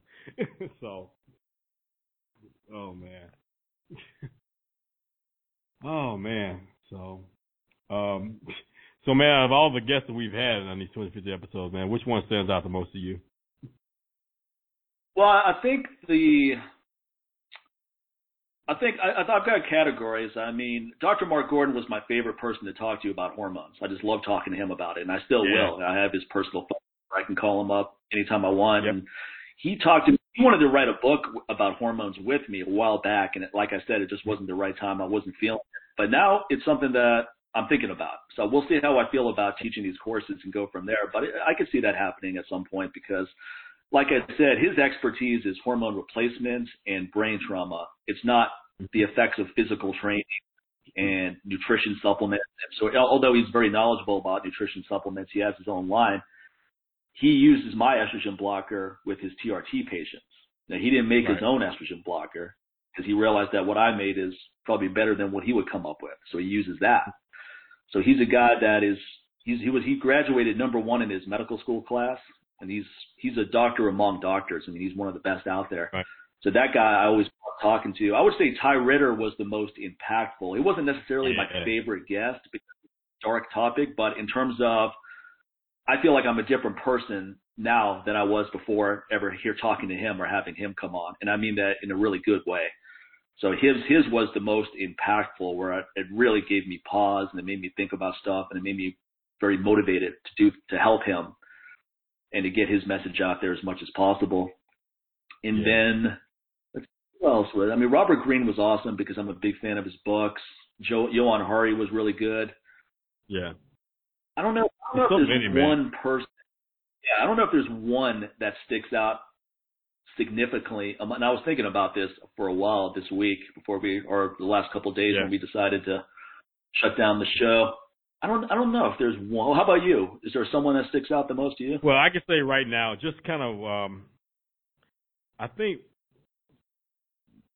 having Ty on the show and talking to Ty and hearing what he's done over these decades, I think it almost yeah. pretty much validated and solidified what I'm getting into now. In fact, it motivated me even yeah. more it, it pushed me even further, and it really stretched me. So it really it, it got to the point where I didn't have to question like, am I is this really what I want to do? And even if I do it just for me, not necessarily trying to go out and just teach classes on this or whatever, but I have a resource now where I feel comfortable enough. Like if someone comes to me and they go beyond, you know, just their own personal safety or whatever else, they're like, well, what about my kids? Blah blah. I feel like there are things I can help with, but there are things that I've learned from Ty that I can share. Like, hey, also make sure you get this book. I said, you know what? Here's my copy of, you know, My Body's My Own. I need you to read this, and then I need you and your children to read this, and you need to have a discussion. And I said, and hopefully, and my hope is that it will go so that it'll it'll spread, and they'll reach out to their friends, and to the point where they're like, okay, we read this book and we really like what he's doing, and is there any way we can get in touch with him and bring him in and talk more about this? That's my biggest right. hope. It's you know, and especially try to get it while Ty still kind of has the energy to do this. Because look, man, when you're dealing with such a loaded subject like that, you know, we get hit it in our last the last time we talked to Ty on the show. You can see that it's just kind of really it's it's he's tired, man. He's tired. He's tired. But I feel like well. like let me tell you. this, let me tell you something about Ty that I haven't had a chance to tell you before. I wanted to tell you this after I talked to him. I just forgot about it. But now that you're talking about it, it came up. I talked to Ty after they did a mission. He doesn't go on the missions anymore, but he helps oversee it. This is right Right. right after Christmas, and we're just having a nice conversation. He said that, and he wasn't joking around at all when he said this.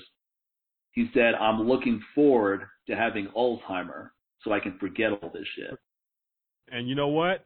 Honestly, I don't blame. It wasn't I don't blame him. Yeah, he, he said that it would be a blessing for him to get Alzheimer. Now, keep this in mind. This is one of the most mentally tough guys you'll ever meet. He and his team. I mean, they're like what you see on TV with special forces Right. and Jack Bauer type characters. You know, they're that level of mental toughness. So for a guy like that to say that he would love to get Alzheimer's, he can forget all this shit. You you have to imagine that the level of horrendous stuff he's seen is at an extremely high level. The average person would would have to go to therapy if they saw 10% of what he's seen. And he's still out there doing this. Exactly. He's so like, come on, committed Yeah, that we- even though he best- feels that way, he's so obligated to do, he he feels like this is something he has to do. Forget about whether it's something he wants to do. This is something he feels he has to do. Yeah. Because it's, one of those situations like, well, you think to yourself, like, if I don't do it, who will? Now, trust me, there are organizations out there, there are a lot more I'm discovering that are doing things similar to what he's doing, but he's been doing this for a long time, man, over four decades. It's almost as long as I've been on this planet, No, he's been doing it at the level- I asked him about that too, and he said no one. He said there's a lot of people who claim to be doing something similar, but they're not doing it at the level that they're. too, I found out too, man. I felt like, I was like, That's the other wow, like, I got this. Taking people's money. Yeah, exactly. Ty Ty said that. Look, if anyone if anyone says that you have to pay them to go rescue their kid, you know it's a scam right away, because they never Right. charge anyone. Someone come to them, they're like, look, someone took our kid. We think they're here. They'll go rescue that kid if they can, and they won't charge the parent. But if Right. he says that someone tries to charge you, and because they know that you're in a very vulnerable position, well, you'll you'll give everything you got to rescue your kid, and they know that, Right. and they're taking full advantage of that. So he Yeah, says at someone who's doing point, it, You're not going to try you're to not take a a dime from nonprofit at you. that point. You're you're not a nonprofit. You're a hired gun. You're a mercenary at that point. Okay. You're a so don't don't yeah don't don't convolute what you are, buddy. You're not somebody. You're you're not doing it just for the good of whatever. else. You're really benefiting from this financially. You know, not morally. So go fuck yourself with that bullshit. You know, straight up. So yeah, Well, man. So like team- I, I extremely dangerous. They're they're they're breaking the law, going into countries in a cloak and dagger manner where they could get killed rescuing these kids. They could get captured and tortured to death. Yeah, there's a lot of things that could go wrong with this, and they're not doing It's it for the money. book. They don't get paid. and it's off the books, Yeah. man. It's like you you will. None of us will ever American know. embassy, is not- yeah, American embassy is not coming to your rescue if you get captured in one of these countries. You're fucked. It becomes an international in, They international they, incident. they still do it, even though knowing all those things, they still do it. Yeah. Some of these guys Yeah. sell their car to money. Some of them borrow money. They max out credit cards. Know, that's how dedicated these guys are to get these missions done, and they risk their fucking lives every Right. single time they do it. So I feel like the least the rest of us can do is donate some money. We're not risking anything. Exactly. Exactly, man.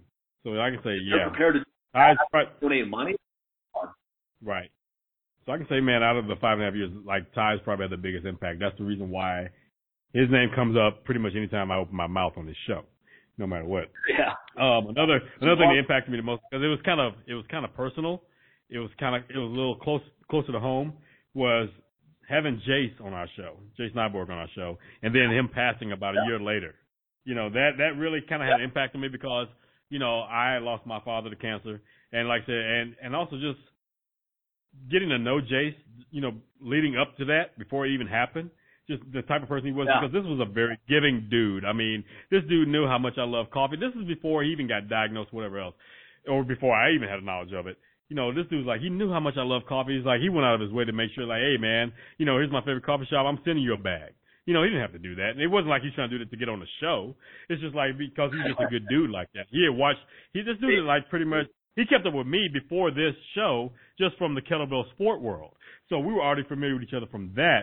So, but then getting to know him over the years, and then just as you're getting to know this good human being, man, I'm seeing he's this badass fucking father, you know, and just like the things that he would do just for his kids, man, and things he went through, whatever, and even just the type of work he took on to take care of his family, you know, being in the, the fracking industry and things like that, and then to see him have to take on, have a fight, you know, battle cancer right after that, and then being so young, you know, and I still kind of Right. had the, my wounds are still fresh with dealing with that with my father, so it's just like, it was kind of personal, man. It's like, it, it, yeah, so that that was impactful as well, man. Like I still think about this dude a lot.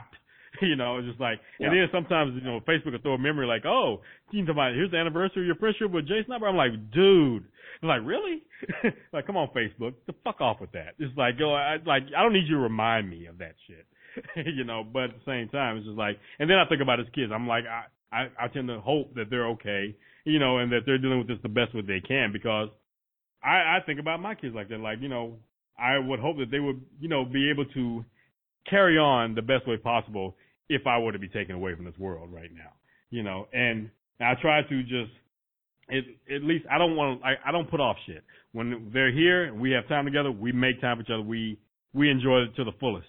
We don't talk about, oh, let's do this one day and blah, blah, blah. It's like, nah, let's focus on right now and let's enjoy this. And that's, you know, meeting someone like Jace, that's what, that, that's a reminder of that.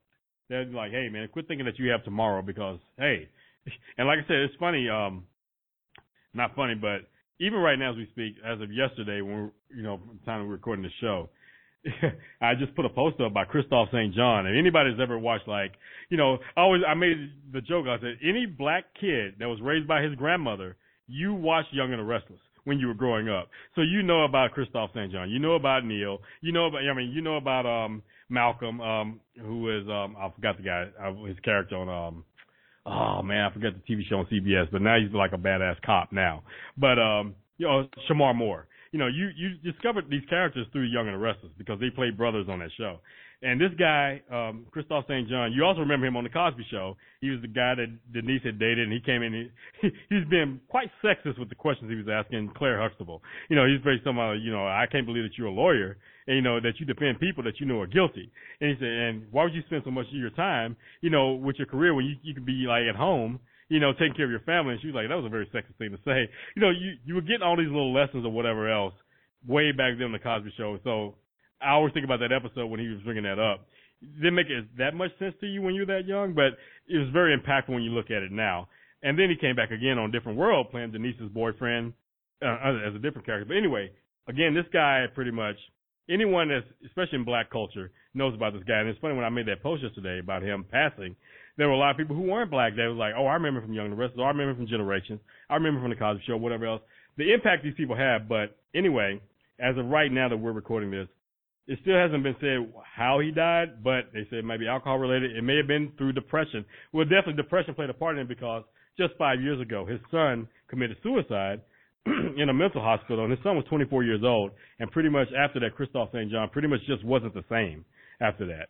I mean, Yeah. he'd even tried to commit suicide himself shortly after his Yeah. son committed suicide. And he just, it seemed like he was just picking up the pieces of his life, man. And him and his fiance were getting married this year in September. And he just started back on Young and the Restless again this, this very week, you know, uh, the week that he, that he died, you know, so we don't know what's going on with people, man. So we can't just assume that. Here's the thing: everybody's going through some shit, no matter who they are. There are some people that tend to deal with it in their own ways, where they don't sit there and wear it as a badge of honor, whatever's going on with them. There are some people who just sit there and they try to deal with it the best way possible, but never assume that your strong friend is okay. Still check in with people, man. Still check in with them because you don't understand how much of an impact that may actually happen. Just if you say, "Hey, man, hey, just saying what's up, dog. You good? All right, man. You know how's everybody? Blah blah." Just that simple hello sometimes can go a long way for some of those folks because they Yeah. can feel like they're being seen, even though it's just kind of out of the blue. They're like, "Oh shit, so so reached out to me. That was cool." That, that might actually help them take their mind off of what they could have done to themselves that day. So at least it got Right. prolonged one more day. So just that whole story itself, man, just makes me sit there and think about everybody's going through their own shit. We all deal with some some type of depression.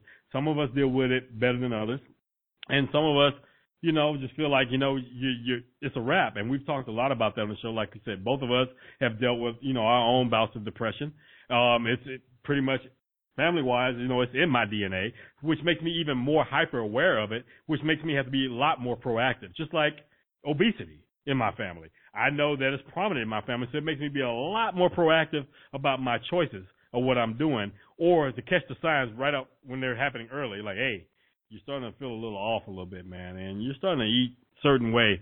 Hey, check yourself. Yeah, that that's all important, and- man. I, I I inherited Yeah, a lot of that kind of stuff from my mother. My mother and I have the same blood type, and I I, yeah, I am prone to high blood pressure if I don't keep it in check. I mean, I don't Yep, have high blood pressure, but that's because I that's because I do a lot of things right.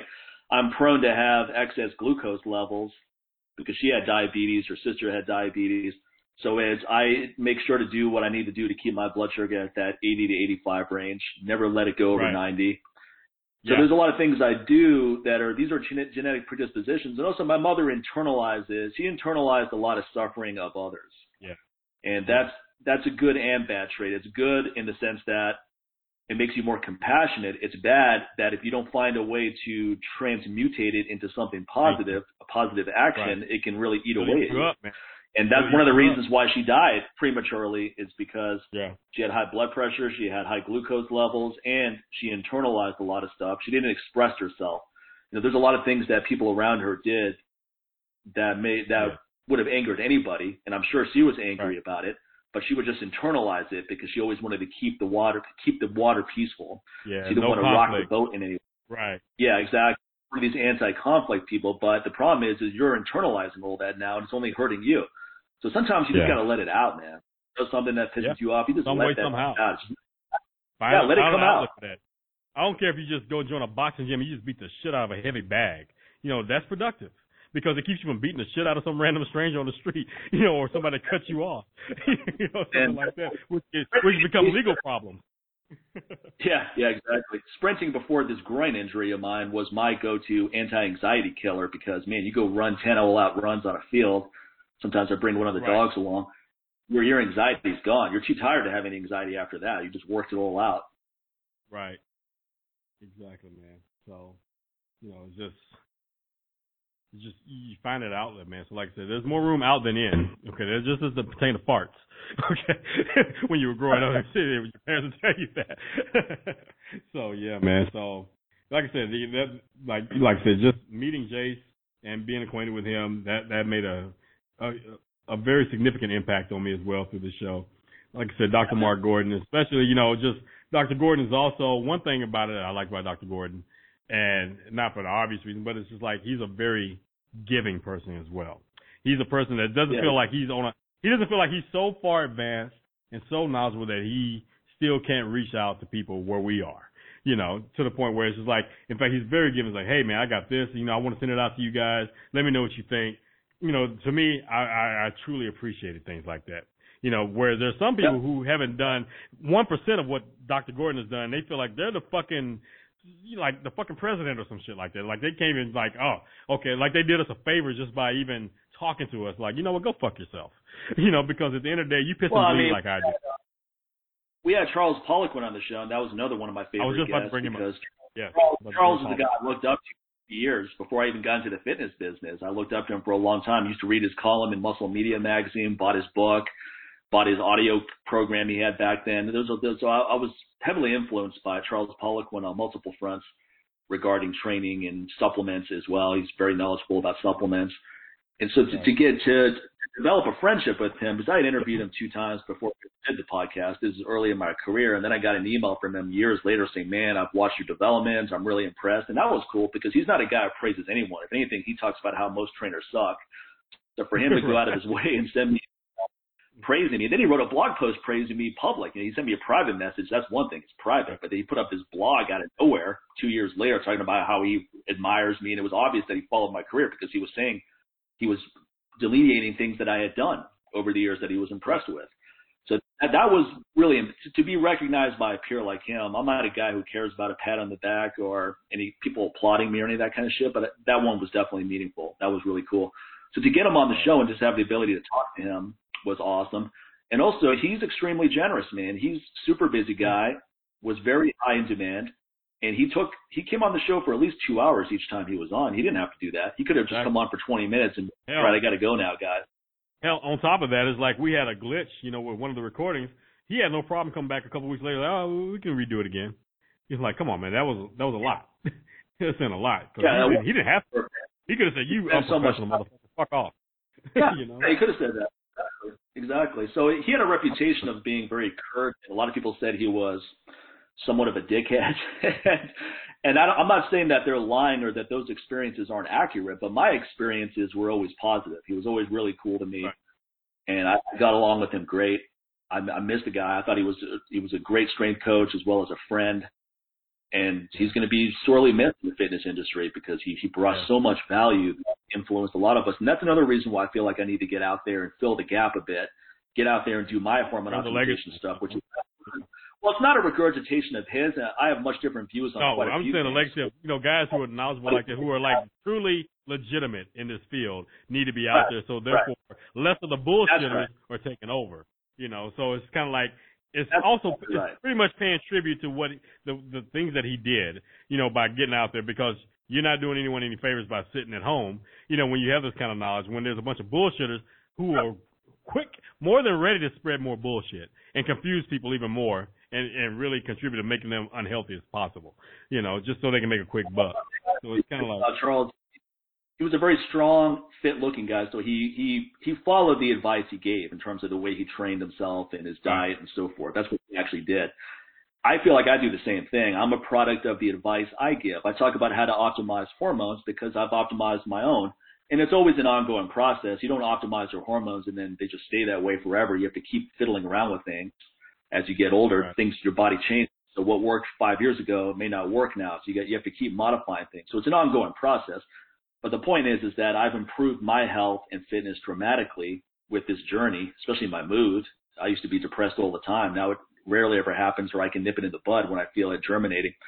And right. I'm getting stronger as I get older. So it's it's actually the older I get, the more validating my information is. Because it's one thing to talk about hormones in your 30. Nobody gives a fuck. Like you should be optimal at 30, even though I wasn't. Another misnomer out there. A lot of guys are 30, they're not close to optimal. That's a totally different story. Something I'll be talking about at the course. But now I'm 45 and my hormones are better than when I was 30. When I started this whole process, my testosterone is several times higher. My estrogen's better. My DHEA is better. Everything's better. Nothing is worse at 45 than it was when I was 30. And how many people can say that? How many people can say, you know what, I'm 45 and everything's better now than it was when I was 30? Not many, but a lot of people should be able to say that. And that's what I'm going to get out there. I'm, I want more and more people saying, I took that information, I dialed it in, and now I'm 50, I feel better than I've ever felt. I'm 55, I feel great. I'm 60, I feel awesome. That's what I want. Right, right. And of course, we can't talk about Charles without at least talking about Christian Thibaudeau as well someone else, you know, yeah, pretty much who is out in the field, man, doing his thing, and it's really he's one of the top level guys out there who's pretty much done it all, worked with them all, but was very giving with his time and his knowledge on this show over and over and over again to the point where other podcasts out there pretty much who didn't have the balls to reach out to him at first. Once they heard him on our show a couple times, then they took it upon yeah, themselves to start doing it. It's like we know that's what they were doing because we looked at the last. You can look at the last few guests they had, it was pretty much like they would listen to our show. Two weeks later, they would reach out and then get the same guest over and over and over. Well, we had that like, it was so obvious. Yeah, we had that yeah, happen exactly. many so times. That right there, you know, is like okay. on our It show, I never heard. was- Yeah, it was like it wasn't offensive. It was like, okay, we're doing something right. If you know you got these other guys who are supposed to be big names in the fitness industry, doing you know trying to reach out and leeching off the guests that we were getting because they didn't have the balls to do it first. Because they probably had this mentality thinking like they weren't good enough to reach out to these guys. They're like, well, probably their egos probably told them, well, if Mike and Sincere can, you know, reach out to this guy, then I can too. Okay, whatever floats Yeah. your boat, if that makes you feel good about yourself. but the fact of the matter is, we didn't give a damn about none of that. It's just like, hey, here's the thing. We can reach out to them. One or two things can happen. They can say, cool, what time? Or, nah, I don't have time. it's really that simple. We didn't sit there and, none of that fear. pre you got to look at all the pre-existing relationships we had. I knew Charles for 10 years before we ever started doing the show. I knew Christian. I've known Christian Thibaudeau since 2002. We taught a course together in Oregon. So it's not like I'm some guys never heard of. People Yeah, don't think about I've known this. They, people always He's look at the diamonds, but they don't look at the, the coal you had to dig in order to get to the diamonds in the first place. They look at the shine, and, and that's the problem with a lot of folks in the Charles would not have come on our show if I didn't have a pre-existing relationship with him. It just wouldn't have been worth his time. That's just the reality. He was doing me a favor. Now he never said that, but it was obvious to me. He's because he, he Right. could go on. He was on Tim. He's on all the big shows. So he came on our show not because it was so beneficial for him. It's probably no benefit to him, but it was very Right. beneficial for us in our audience. Right. Christian Thibaudeau is he was just making the pod. I mean, he, I don't think he'd ever been on a podcast before he came on ours. He just he was just too busy training people Right. and doing this thing. So a lot of people didn't really see him as a guy maybe they could reach out to to come on a show. They're like, oh, maybe he doesn't want to do shows. He just writes articles. And then they heard him on our show, and then they heard him on our show again. Like, oh, let's get him on our show. All of a sudden, he's Right. on every fucking show out. right. so it's crazy. So you sit there and you look at someone that has like you see a, a legend, the old school like Poliquin, and then you see that middle school like Christian, and then you look at the new school who's come through the show like Lee Boyce. You know, Lee. Yeah. I mean, again, that up and comer. You know, that's kind of under the radar, but he's not. You know, people may think he's under the radar, but then when you start really doing your research, you realize Lee has done a lot of shit, man. He's done a lot of shit. and He's Lee's still doing a lot of shit. He's in a rapid growth phase. He's in all kinds of magazines. He's he's got a great Yeah. following on social media. So he's he's in a he's in a growth phase. It's about to hit warp drive where things are really going to blow up for him because not only is he a great trainee, a great trainer, and he delivers this information very well. Yeah, Lee is kind of like Lee is kind of like that Busta Rhymes uh, and Jay Z of the '90s, where you're kind of like you're hearing this dude like I'm doing a lot of um, Bun B too. You hear him on a lot of guest appearances, like man, who is this dude? then next thing you know, 10, 20 years later, like yeah, I remember when man I was down with that dude from the very beginning. you know, when he's at the top of the fucking field, man, and that, and that's how I look at it. So of course I got to use a music reference, but that's what it reminds me of. You know, because that's the kind of grind that Lee is putting out there right now, and I love it. I love it. It remind it is so fucking what Lee is doing is so fucking hip hop right now, and uh, hopefully he's listening to this. What he's doing is so fucking hip hop, not rap, but hip hop. He's putting he is grinding, grinding, grinding, and not just going out there just to try to make it. You know, like I'm trying to be the best at blah blah blah. It's like no, I want to know my shit, and I'm still gonna give props to those I'm learning from, and not act like I discovered all this on my own. Yeah, there are some things that I discovered, but I put my own spin on it, and some things I discovered on my own with the things that I learned from someone else. And I'm gonna tell, I'm gonna give props to that someone else who actually spawned me to think about this in a different way as well. That right there is how you do it, and that's how you have longevity in any business.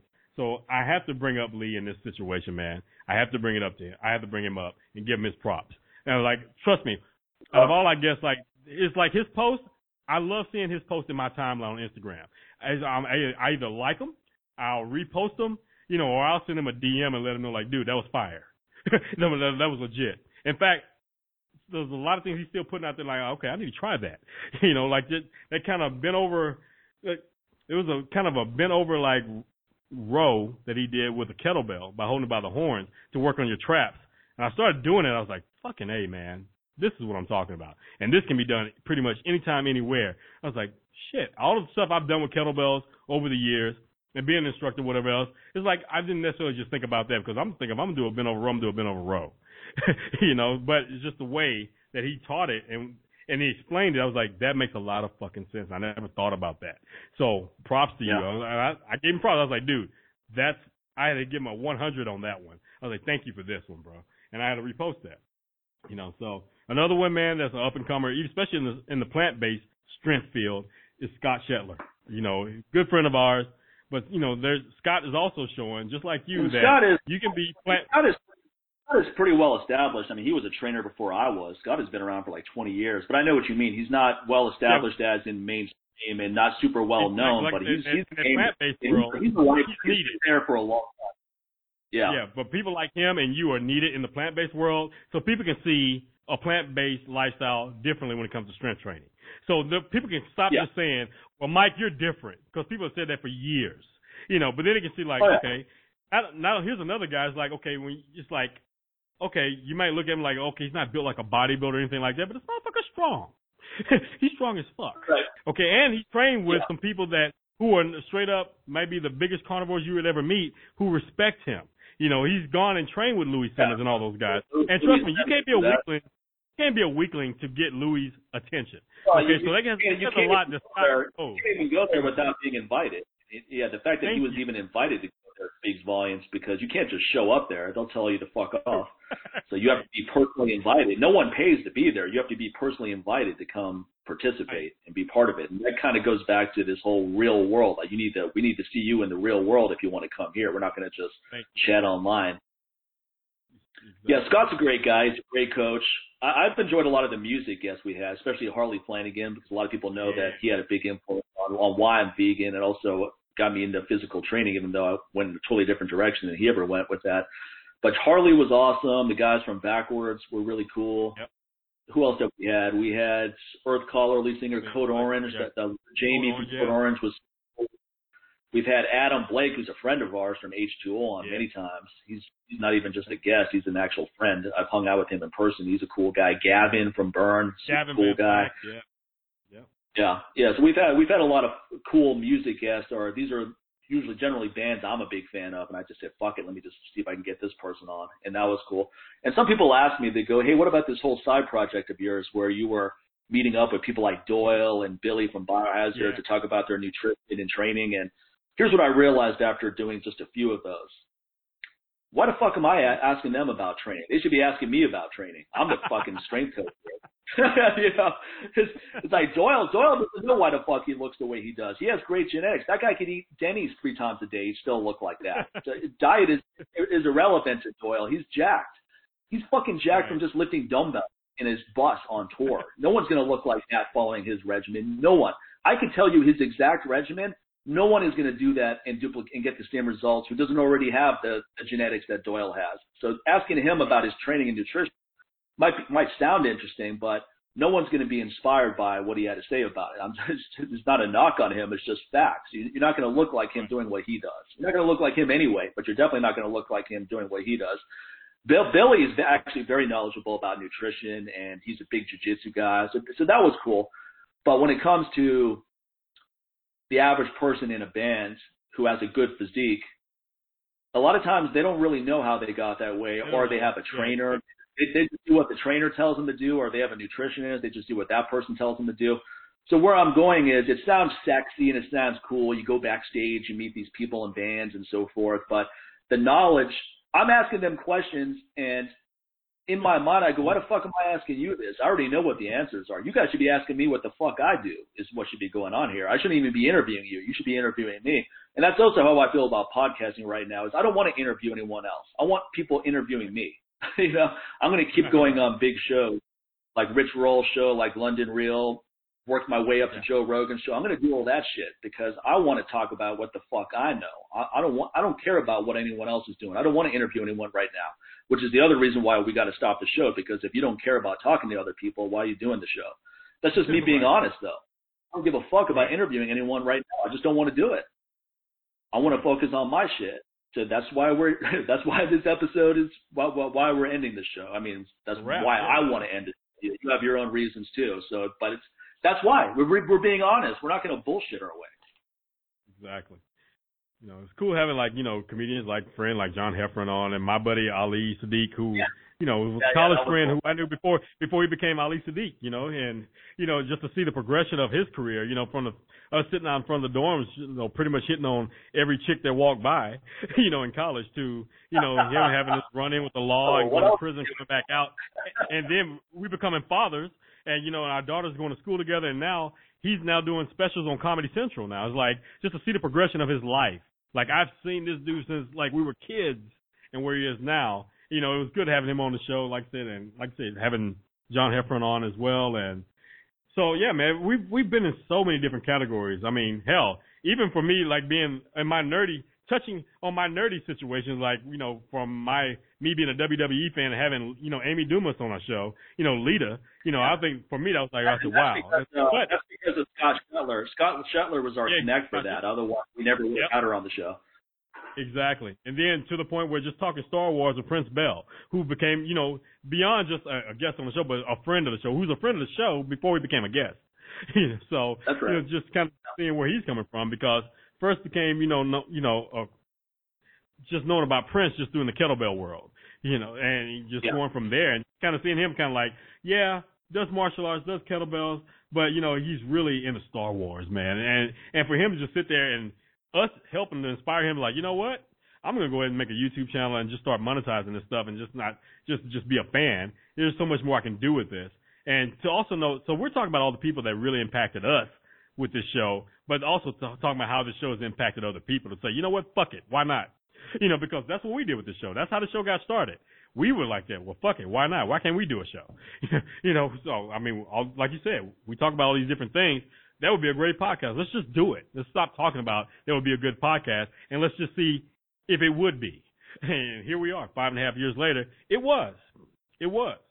So much the stuff, so much so that we know, like, okay, it was. Keyword was. so, so we can we can definitely like, okay, we can end on a good note and don't have to sit there and beat the hell out of it like that. So, like I said, man, I I regret nothing. That's the beautiful thing about knowing when to get out when the time is right. So therefore, you don't have any regrets of anything. And what people need to understand is the fact that, hey, man, we were fucking friends before and we'll be friends after. And so even after this podcast, we'll still be talking about some of y'all doing whack shit on Instagram. Believe that. All right. I don't know what the hell I was talking about. well,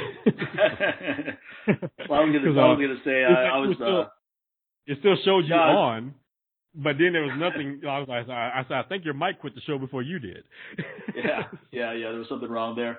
But I was going to say, I was laughing when you were talking about how your father was always saying, when are you going to cut your hair, man? Because my mother used to say the same thing to me when I had my braids, which became dreadlocks when I was in high school. Yeah. And then, and then I went in the opposite direction. I had this shaved head look for most of my fitness career. My mom was always, oh, you should grow your, you should grow your hair out. You know, it doesn't look nice with this egg head. you know, instead of saying yeah, head, I, I you got this that. egg head. Yeah. And then now, like, now, now like the irony is that what what my hair looks like now, she would have thought looked really good. That's the funny thing. yeah, mine too. Frankly, my, I, I like, the way it, I like the way it looks too. I looked at a picture of myself yeah. the other day. I was like, man, I look way better with hair. I'm never shave. I'm not going to shave well, my head dude, again. Honestly, way better. It's just different phases. Like you know, when I went back home for like over the holidays or whatever, my mom was just like, actually, actually when I went for um my my son's mother's funeral is when I it, it it happened this time last year is when I cut my hair when I cut my locks. And right that that ended up happening. That tragedy happened. Then I had to go home, you know, to support my son. And when I showed up, it's just like even my son was like, because he just started growing his locks. He's like, he's like, you're killing me right now. Like, really? He's like, you're the one that inspired me to grow my locks, and now you cut your hair. I said, well, make sure you're doing it for you. Don't worry about me. Yeah, yeah, exactly. Know? What do you what do you want? You guys to be twins on Halloween or something? you know? Well, I mean, hell, our our DNA already has us looking like twins as it is. So to the point, if I anyone sees a picture of him, like, and he tags me on Facebook or whatever, people think that's me. And they're like, wait a minute, Sincere had new kids. Like, those are not, no, those are not my kids. Those are my grandkids. Calm down. okay. It's like, so, so yeah, man. But yeah, like, honestly, I like the way my hair looks now because it goes with where I am right now. Like, honestly, just where my mindset is now, it was, like I said, a year ago when I did cut the locks, I cut it because my, just where I was mentally, they didn't fit. They didn't belong there. You know, they're kind of the outsider at that point. So it's just it was time to cut off and let go of some of that some of my past that went into that because people don't understand how much of you that goes into what your hair growth. And, you know, it's yeah. just something that's very especially like in just that that culture, especially growing locks. There's so much that goes into that wisdom that goes with that or whatever else. So there's a lot of things I had to let go of by letting go of that. And I felt like it was just this big, this huge weight on my shoulders was just gone. And honestly, honestly, and people can take it however they want. even when you know you reached out to me when we were talking about you know ending the show, it's like I was getting to that earlier when we were talking. You know, my wife was asking like, you know, um, I said, "Yep, Tuesday." I was like, uh, "This is the last recording of the show." She goes, "How do you feel?" I said, "I feel nothing." I said, "I really feel I don't feel anything because honestly, it was it was just time, just like with my hair. It was just time. And when you know it's time, you need to honor that and be able to move forward. So I said, I said honestly, I said, look, there's I'm not losing anything by you know ending the show. I was like, Mike and I were friends before the show, so I said, so other than that, like I said, we had a lot of great people that came on the show, made a lot of great connections, and we learned a lot. And guess what? None of that's going to change. I'm going to still make connections with people, still going to learn things going forward. You know, should I be here for that? And I said, I said, and we're still cool. So at the end of the day, I said, I said, I just felt like it's something that needed to happen, and there was no sense in punishing other people by trying to continue that.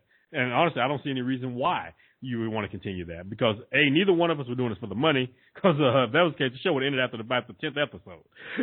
so it was a money thing, whatever. Yeah. so you know, I said we were doing this, like I said, because we, we had fun with this.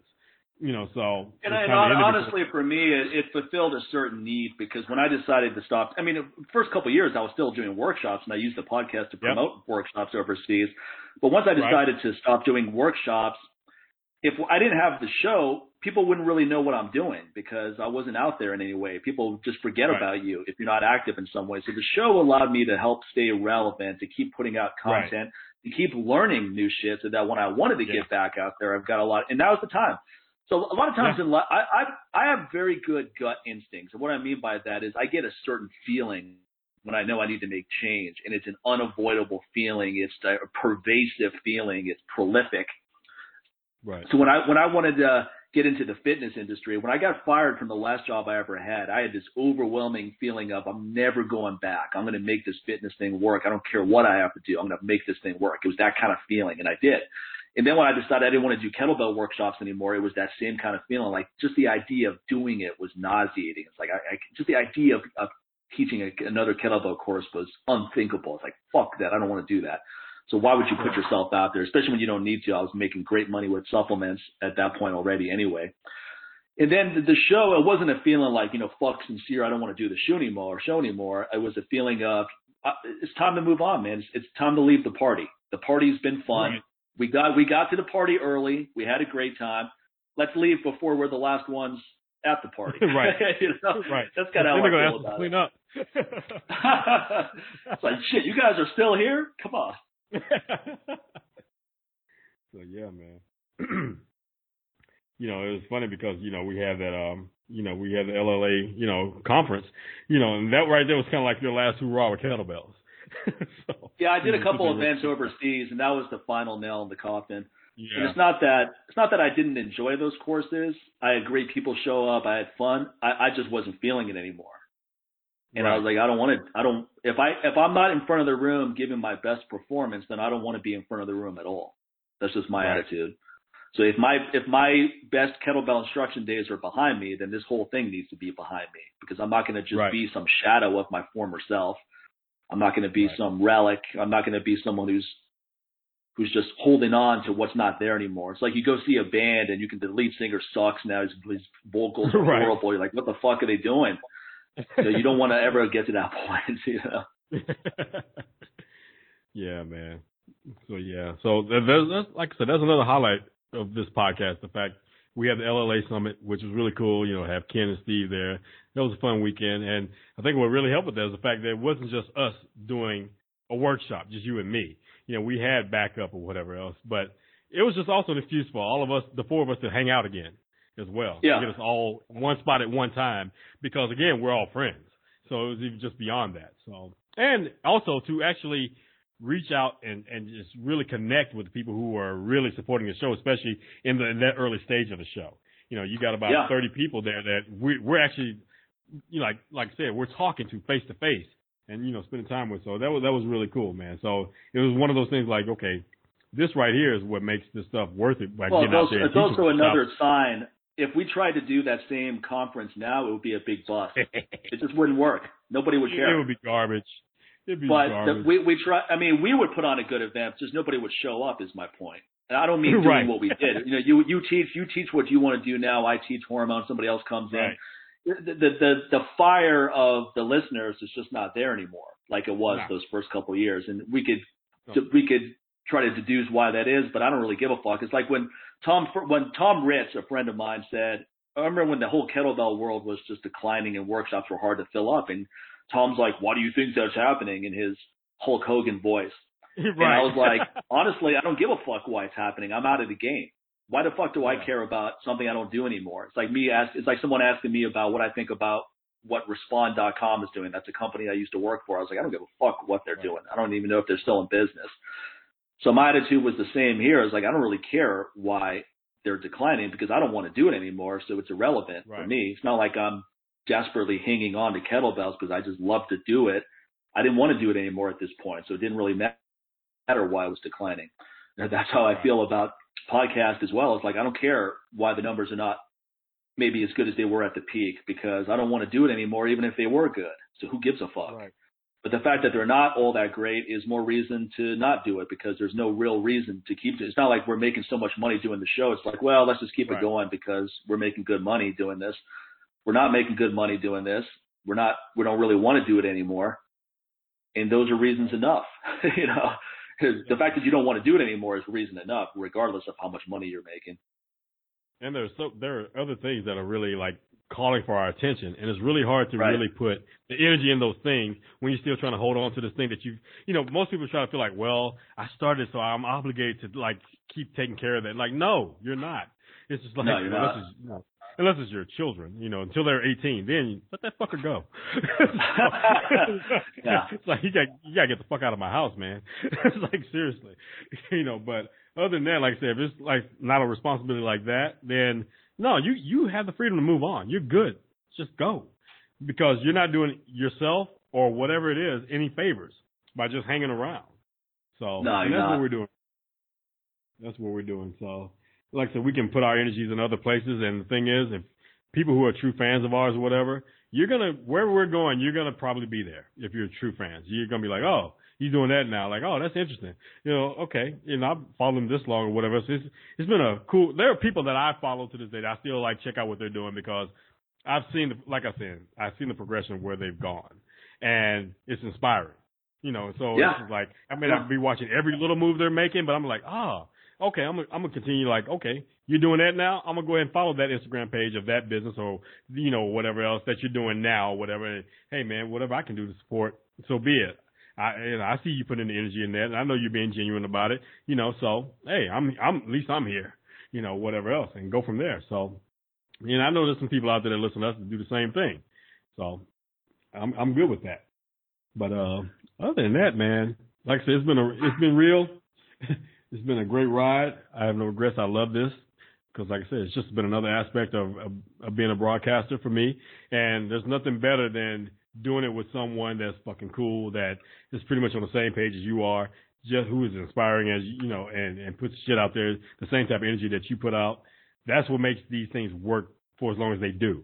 That's worked with me. Yeah. Every radio show that I've had, I've always had co-hosts that were pretty much the same type of energy. I don't just like do projects with people just for the fuck of doing it with them. It's like we've got to have like we got to be on a similar path. We don't have to necessarily go to the same destination and stay there, but you definitely got to be moving forward and have that same energy. I'm not trying to be the one that's doing all the fucking work. And I don't expect to be Right. the one that sits back and let you do all the fucking work. It's like, hey, Right. we're gonna do- be a part. This is gonna be a partnership. We need to treat it as such, no matter what. And so Well, one thing I can what say is we, we always we always worked really well together. We had roles that were not even officially designed dele- delineated, but it ended up being that way. Where I, I t- Yep. basically took the reins on guests, and you did a really good job with editing and so forth, making the show the show flows well. And then obviously both of us contributed a lot. It wasn't one of us talking, another other one not talking. It was both of us talking wherever wherever ne- wherever appropriate and wherever necessary, and that was always enjoyable. So like Steve always said that he couldn't have picked a better person to do the IKFF with. Ken, I, I feel the same way Yep. about the show. I couldn't I- I couldn't have picked a better person than you to do this show. You're the only person I wanted to do the show with. When I when I decided to do a podcast, it was either going to be by myself or with you. And I wanted to I Right. preferred to do it with you because I know you and I would have good energy bouncing off of each other. whether we have a guest on or not. And and I still feel that way now. I mean, it, it was it was a blast. It was it was a lot of fun doing it. I'm a much better communicator. I'm a better person. I'm just an improved individual. I'm ready to get back out there as a new iteration of myself, an improved version of myself. And a, a large, a big chunk of that for the last four years, five years has been the show. So the show's had yeah. a positive impact, not just our listeners, but us as well. Yeah, man. Same here. You know, I, I've done shows by myself. Like I said, I've done it with other people. Like I said, and I, it's funny, like, it's funny how like, again people love to focus on the shine and not the you know digging through the coal to get to the diamonds here. But yeah, I've had people when you and I have been doing this show, they're like, "Man, we should do a podcast together." I'm like, no, we shouldn't. and I said that, they looked at me. and, and, and, yeah. it was funny what's crazy, my wife has been there. She and she she just starts cracking up. She's like, "God, you you and Mike have no filter." What's I said, "No, I was, I, I, it just like comes man." it just, it, it, it, sometimes it comes out so fast that you don't even have time to process what you just said. You're like, you look at yourself like, damn, son. like, I'm like, damn. You know, you know what's funny is when someone says, hey, Mike, you need to. No, I don't. I don't need to do anything, oh, motherfucker. I don't need to do a goddamn thing. I don't need to do anything that I don't want to do. So don't fucking tell me what I need to do. I'll decide what I need to do. you know, and I usually respond like that. They're just like, "Oh shit, yeah, man." Yeah. You know? Like, dude, it's just I don't like, know. What, what do you mean to touch man. a nerve? I was like, I was like, you didn't touch a nerve. I'm just, I'm just. You didn't get that close. I'm just in emphatically fact, retorting in a way that doesn't leave any room for misinterpretation. I always laugh at that. all. I laugh when someone says, I don't mean to touch a nerve. I'm like, no. The fact that I came at you like that is so you don't get close enough to touch a nerve. I'm stopping your ass yeah. right there. You're not, you're not going to touch my, you're not going to touch a nerve. You're not going to touch my dick. You're not going to touch anything. All right. None of these, man. There was this girl at Whole Foods one time, right? They're working there and then she saw all the healthy food I'm buying. She's like, oh, you want a detox diet? It's like, no, I just eat this way every day. You know, I eat junk every once in a while for fun, but this, I eat healthy most of the time because I like eating healthy. It's just the way it is. Right. I'm not forcing myself to. But then she's, of course, the inevitable question comes up about weight loss and so forth. And, right. and I was like, look, I was like, most people, their activity levels were so low, they could eat once a week. It wouldn't make a difference, you know? And then she was, she got really offended by that. She's like, oh, you know, uh, you know, sounds like, uh, you know, it sounds like this is something that really bothers you. I was like, it doesn't bother me. I'm just, I was like, this is the way I talk. I'm just making a fact that most people are very overweight right. and their activity level is so low that they don't need to eat what they're eating to sustain their activity level. Their activity level is nothing. If, if look, if I didn't lift weights, I could eat every other day like Elijah Muhammad represent, like uh, Elijah Muhammad right. recommended in How to Eat and right. Live if, with the Nation of Islam book, right? I could eat that way if I didn't work out easily.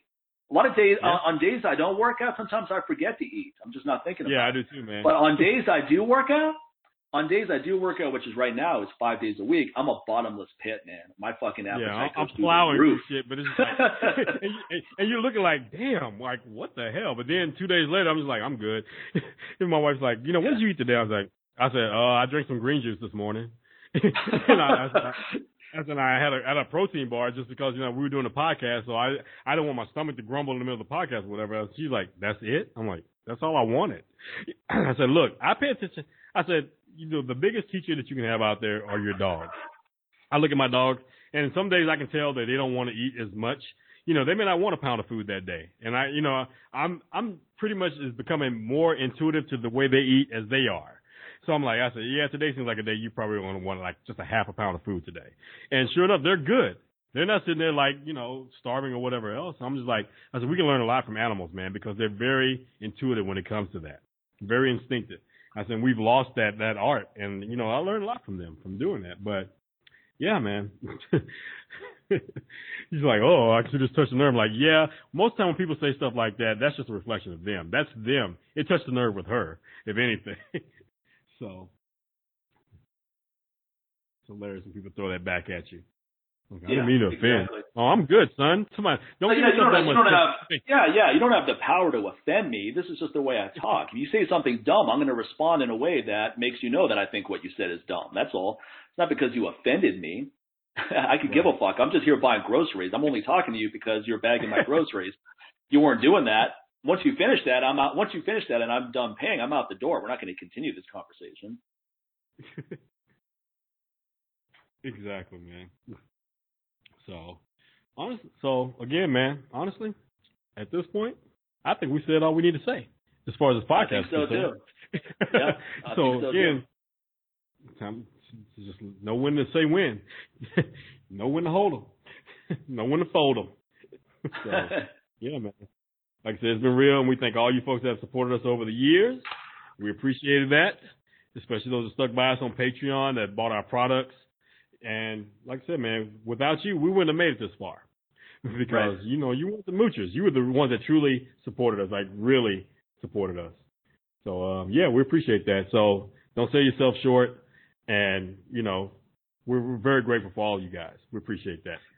Yeah, and just keep keep plugged into what we're both doing. I'm going to have more yep. of these hormone optimization courses. I'll definitely do some in the U.S. at some point. I'm starting off with this one in the U.K. See how that goes. I'm sure I'm going to love it. So they'll they'll they'll probably be ones in key points like New York City, Vegas because I live here. But New York City has always been a great destination point for me for any kind of course.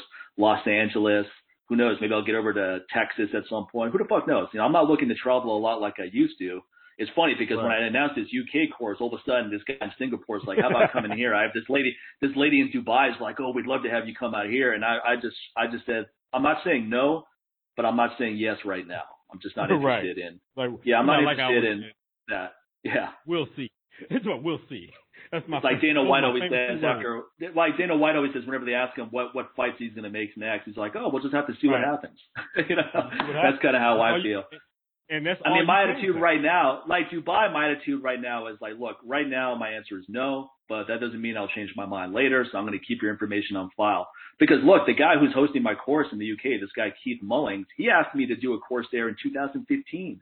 And I said, look, man, I'm done with courses, but I kept his info on file in case I changed my mind. Sure enough, once I changed my mind, I was like, let me reach out to him. So I want to get out to the UK. He wanted to have me there he's still interested. I told him I don't want to teach kettlebells. I just want to do hormone optimization stuff. He's like, sounds great. Let's fucking do it. So there you go. So I mean, you, you never want to. You never know. You never want to be rude to people, even if you're not interested, and you never want to just delete that kind of stuff either, because you never know when it'll be it'll be useful again. So who knows? Dubai may happen, Singapore may happen, Australia may happen, New Zealand. Who the fuck knows? The other thing I'm working on is my my dad and I are going to do a father son trip to the Nakivale refugee camp at some point yeah. in Uganda because my dad does a lot of charity where he's always there all the time anyway because there's an orphanage in Uganda that he's a big proponent of so he's there pretty often at least three times a year. So he and I, he's I told him about how I want to go to the Nakivale refugee camp and he's like, well, let's do it together yeah. because I'm always out here. I'm like, cool. Awesome. And but he told me he told me that it's a six hour drive from the major city in Uganda, and it's on dirt roads, not on the fucking highway like driving from uh, yeah. uh, Vegas to L.A. You know, it, so I'm like, you gotta prepare yourself for that shit. I, I'm not someone who really gets car sick. I'm okay, but let's just say I'm, I'm about to find out what my commitment level is for this. I don't think it's going to happen this year, but uh, it's definitely going to happen. Yeah. It, it, may happen this year too. I don't know. I mean, this year is only it's only February right now, so a lot can happen between now and the end of the year. Hell, man. So you never we'll, we'll. Maybe maybe the income will become so well that you know whenever you get to the major city in Uganda, or whatever, you can charter a helicopter and you just drop in. you know, and yeah, avoid exactly. all that. So that, there, there's a goal right. There's something to motivate you right now. Like, okay, let me let me increase the income here, so we don't have to worry about that long dirt road trip or whatever else, man. So. Well, I was hoping to get out there and just spend the day and then go back to whatever major city there is so I can use a flush toilet. Now I'm going to have to use whatever the fuck oh, they man, use the out the there. You, know? you don't want the hole in the ground? Come on, man. yeah, and you go you go really you go really fast because there's usually a line about 50 feet away, so that, that tends to speed up the process. You're not going to be reading a book out there. right. It's not it's not like you're sitting on Instagram and you know and sitting there scrolling through a timeline and sitting on the phone at the yeah. But anyway, my point uh-huh. is, I think I think one thing I've really picked up from this show, and I'm just taking my own advice now, is we've always encouraged people to live to the fullest. Get the fuck out there and do shit, man. Do amazing stuff. Have a great life, right? That's always been our reoccurring message. And I feel like now it's time for me to take some of that advice. No more sitting at home on the podcast. You know, no more playing blackjack three times a week at the casino. No more of of being in this comfort zone, man. It's time to get the fuck out of Vegas, literally and metaphorically, and do what I do best, man. Get in front of people and talk and get people excited about doing shit. Yeah, man. So, you know, for me, it's like, look, man, I'm about to just really immerse myself in this personal protection stuff and not just guns. You know, my knife, empty hands, all that good stuff, and really get out there and help folks learn how to be their, first, their own first responder. And the best way to do that is keep improving my skills and then sharing that knowledge with others, not trying to keep it to myself. And, you know, basically, man, that, that's, that's the way to go because at the end of the day, any of this knowledge that we get is not ours. It's not ours to keep. It's, it, it is for us to share, you know, so that's right. Let's get out there and make it happen. And that's, that's all I want to do. That's what excites me. That's what I spend most of my days doing, studying video of, you know, all these different, you know, like CCTV and live leak and things like that and, and trying to understand what could have been done better. Not who's the good guy or the bad guy, but what could have been done better on both sides. And that's one of the things I did pick up from Tim Larkin, you know, when studying and training with him for over a year. Is like, you know, yeah. don't get caught up in the minutia of who's the good guy and the bad guy. Is like, you know, what could this person have done better to not be right. a victim of this of this of this assault? And what could this person who caused the assault could have done better? You know, or, or what did they do yeah. to make that assault be successful? And I think right. when you start looking at things that way and look at violence that way and, and take violence for what it is, look, man, we didn't make it through all these millennia without violence. When you make peace with violence, then I feel like you can actually make peace at the end of the day. You're not going to be that person that gets caught up in like, I can't believe this happened to me or that would never happen to me. You'll never be that person. You'll understand that it can happen to you and it might happen to you. The thing is, what are you prepared to do if it does? And that's the thing you need to ask yourself. And then guess what? A lot of this other bullshit is legislation and all this and blah blah. And this needs to change or whatever. You could care less about that stuff because you'll fo- you'll be too focused on improving yourself as a human being with your psychology, your physiology, and emotionally. That you know, therefore, you don't you don't have to worry about those things. You're just like you're there already, and that's what has helped us make it this far as human beings. It's just like, look, man, it can happen, and if it does happen, let me envision like what that would feel like. So therefore, it's not a 100% surprise. Yeah, trust me, something would have pop off. As a human, you're still gonna. There's gonna be a little bit of fear there, but guess what? Just like our soldiers, you don't think they don't feel a little fear every day when they're out there yeah. in war? Yeah. But they still have to get, they still have to complete the mission, and their mission is to get home, get back safe. Cops, everybody, anyone that's in some line of first responder type work, you their mission is to get back home, man. And and most likely, about, and most of them is to make sure that they also leave no one behind. You should be thinking the same thing instead of being pissed off with them or whatever else. You know, just like learn from them, just like you learn a lot from criminals. Thinking like, okay, what, you know, why, what are they doing to build their skills? Okay, I want to the person that I don't want to have the advantage over me. I need to learn about what they're doing. That's that's what chess is all about you want to be steps ahead of your opponent. Okay, and not just sitting back waiting for something to happen and then reacting to it. You want to be able to respond to what they're doing. And so that's that's the I want to come at from a different approach with personal protection.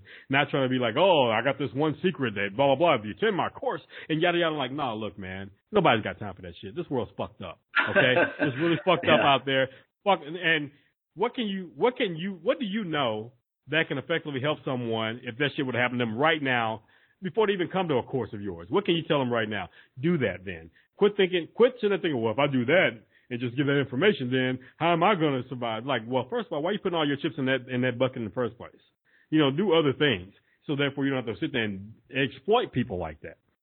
So that's where I am right now, what I'm doing, man. But like I said, so if anybody wants to, I know some of you folks live out in places, in states where protecting yourself and being your own the, the person in control of your life and protecting those around you is not really you know smiled upon. You know so if you can make your way out to texas and you know reach out to me or whatever else or if you're looking for someone in your area reach out to me. I'm pretty sure i have enough contacts and friends who will have a resource in your area if you can't necessarily afford to come out here. But if you can't come out here look there's things that we can do and whatever and and we can train or whatever else and you can take it back home whether it's if you're in a place where it's friendly to have certain weapons to protect yourself or not. You know, there are far more ways to protect yourself than just with what people automatically think about, whether it's gun, knives, or whatever else. There's so many other ways. And there are also things that you can do preemptively to make sure, you know, the lessen the likelihood of something happening to you, where you can learn about, you know, being aware of your, you know, your, your, your area, your environment, things like that. You know, so reach out to me you know, you've got our information here. None of that's really changing. I'm not really, I'm not getting rid of our emails as far as tied to the podcast, but you know, our websites as well. You can still reach us there. So that's kind of like where I'm going now because everything else I'm doing is offline business, you know, with our restaurants and all that other stuff. So But you know, as far as online, that's what I'm doing, man. It's like you know, I'm still just going to spend a lot of my time also advocating for mental health, especially in the black community, because it's such a taboo thing about you know seeking therapy or help or reaching out to people you know because we've got to be so we we have this perception that we have to be so strong because so much has happened or whatever else. Like i'm trying to tear that shit down. It's like no man look you know seek the help. You don't have to keep pretending to be strong when you're feeling like everything's against you you know so that's a little bit closer home for me. So still focusing on mental health advocacy advocacy and um and personal protection which they're not mutually exclusive either and guess what? All those things also tie into hormone optimization as well. So it's good to still have Mike as a resource for that because a lot of the stuff that these people are going through, man, whatever else, still has to do with a lot of hormone situations as well. You know, my thing is I don't care how many weapons you have, how many skills you have. If you're not optimal hormonally or whatever, man, you're not going to have the mentality to even take charge and do anything to protect yourself. You're going to yeah, that's right. You're going to cower. Well, I always say, I always say, even even if if you have depression, you have hormone imbalance. There's no there's no there's right. no there's no doubt about that. Now, right. does that mean that balancing your hormones is the only thing that's going to be useful to improve your depression? No, there'll probably be other things you need to do too, but balancing your hormones is definitely going to help. You get 20, right. 30, 50% improvement, that's huge. So there's there's no right. condition that anyone has that's not hormonally related. You got gut issues, you got hormone problems. You got depression, you got hormone problems. You got low sex drive, you got hormone problems. You got anxiety, hormone problems. You're overweight, hormone problems. You're underweight, yeah, hormone right. problems. So you get it. You know, right. whatever whatever physical problem you have or mental problem, there's a hormone connection to it. So yeah, man, that's that's all I got. that's all I got. So you guys fuck off. For the last time, fuck off. Go fuck off. Go do something impressive. Don't contact us unless you're doing something impressive. You know, I don't want to hear about what you're working on. Go do some impressive shit and let me know about it. Right. so there you go, man. So all right, folks. Again, thank you all, and that's gonna wrap it up for us, man. So all right, man. Take, take care, everyone. We're out.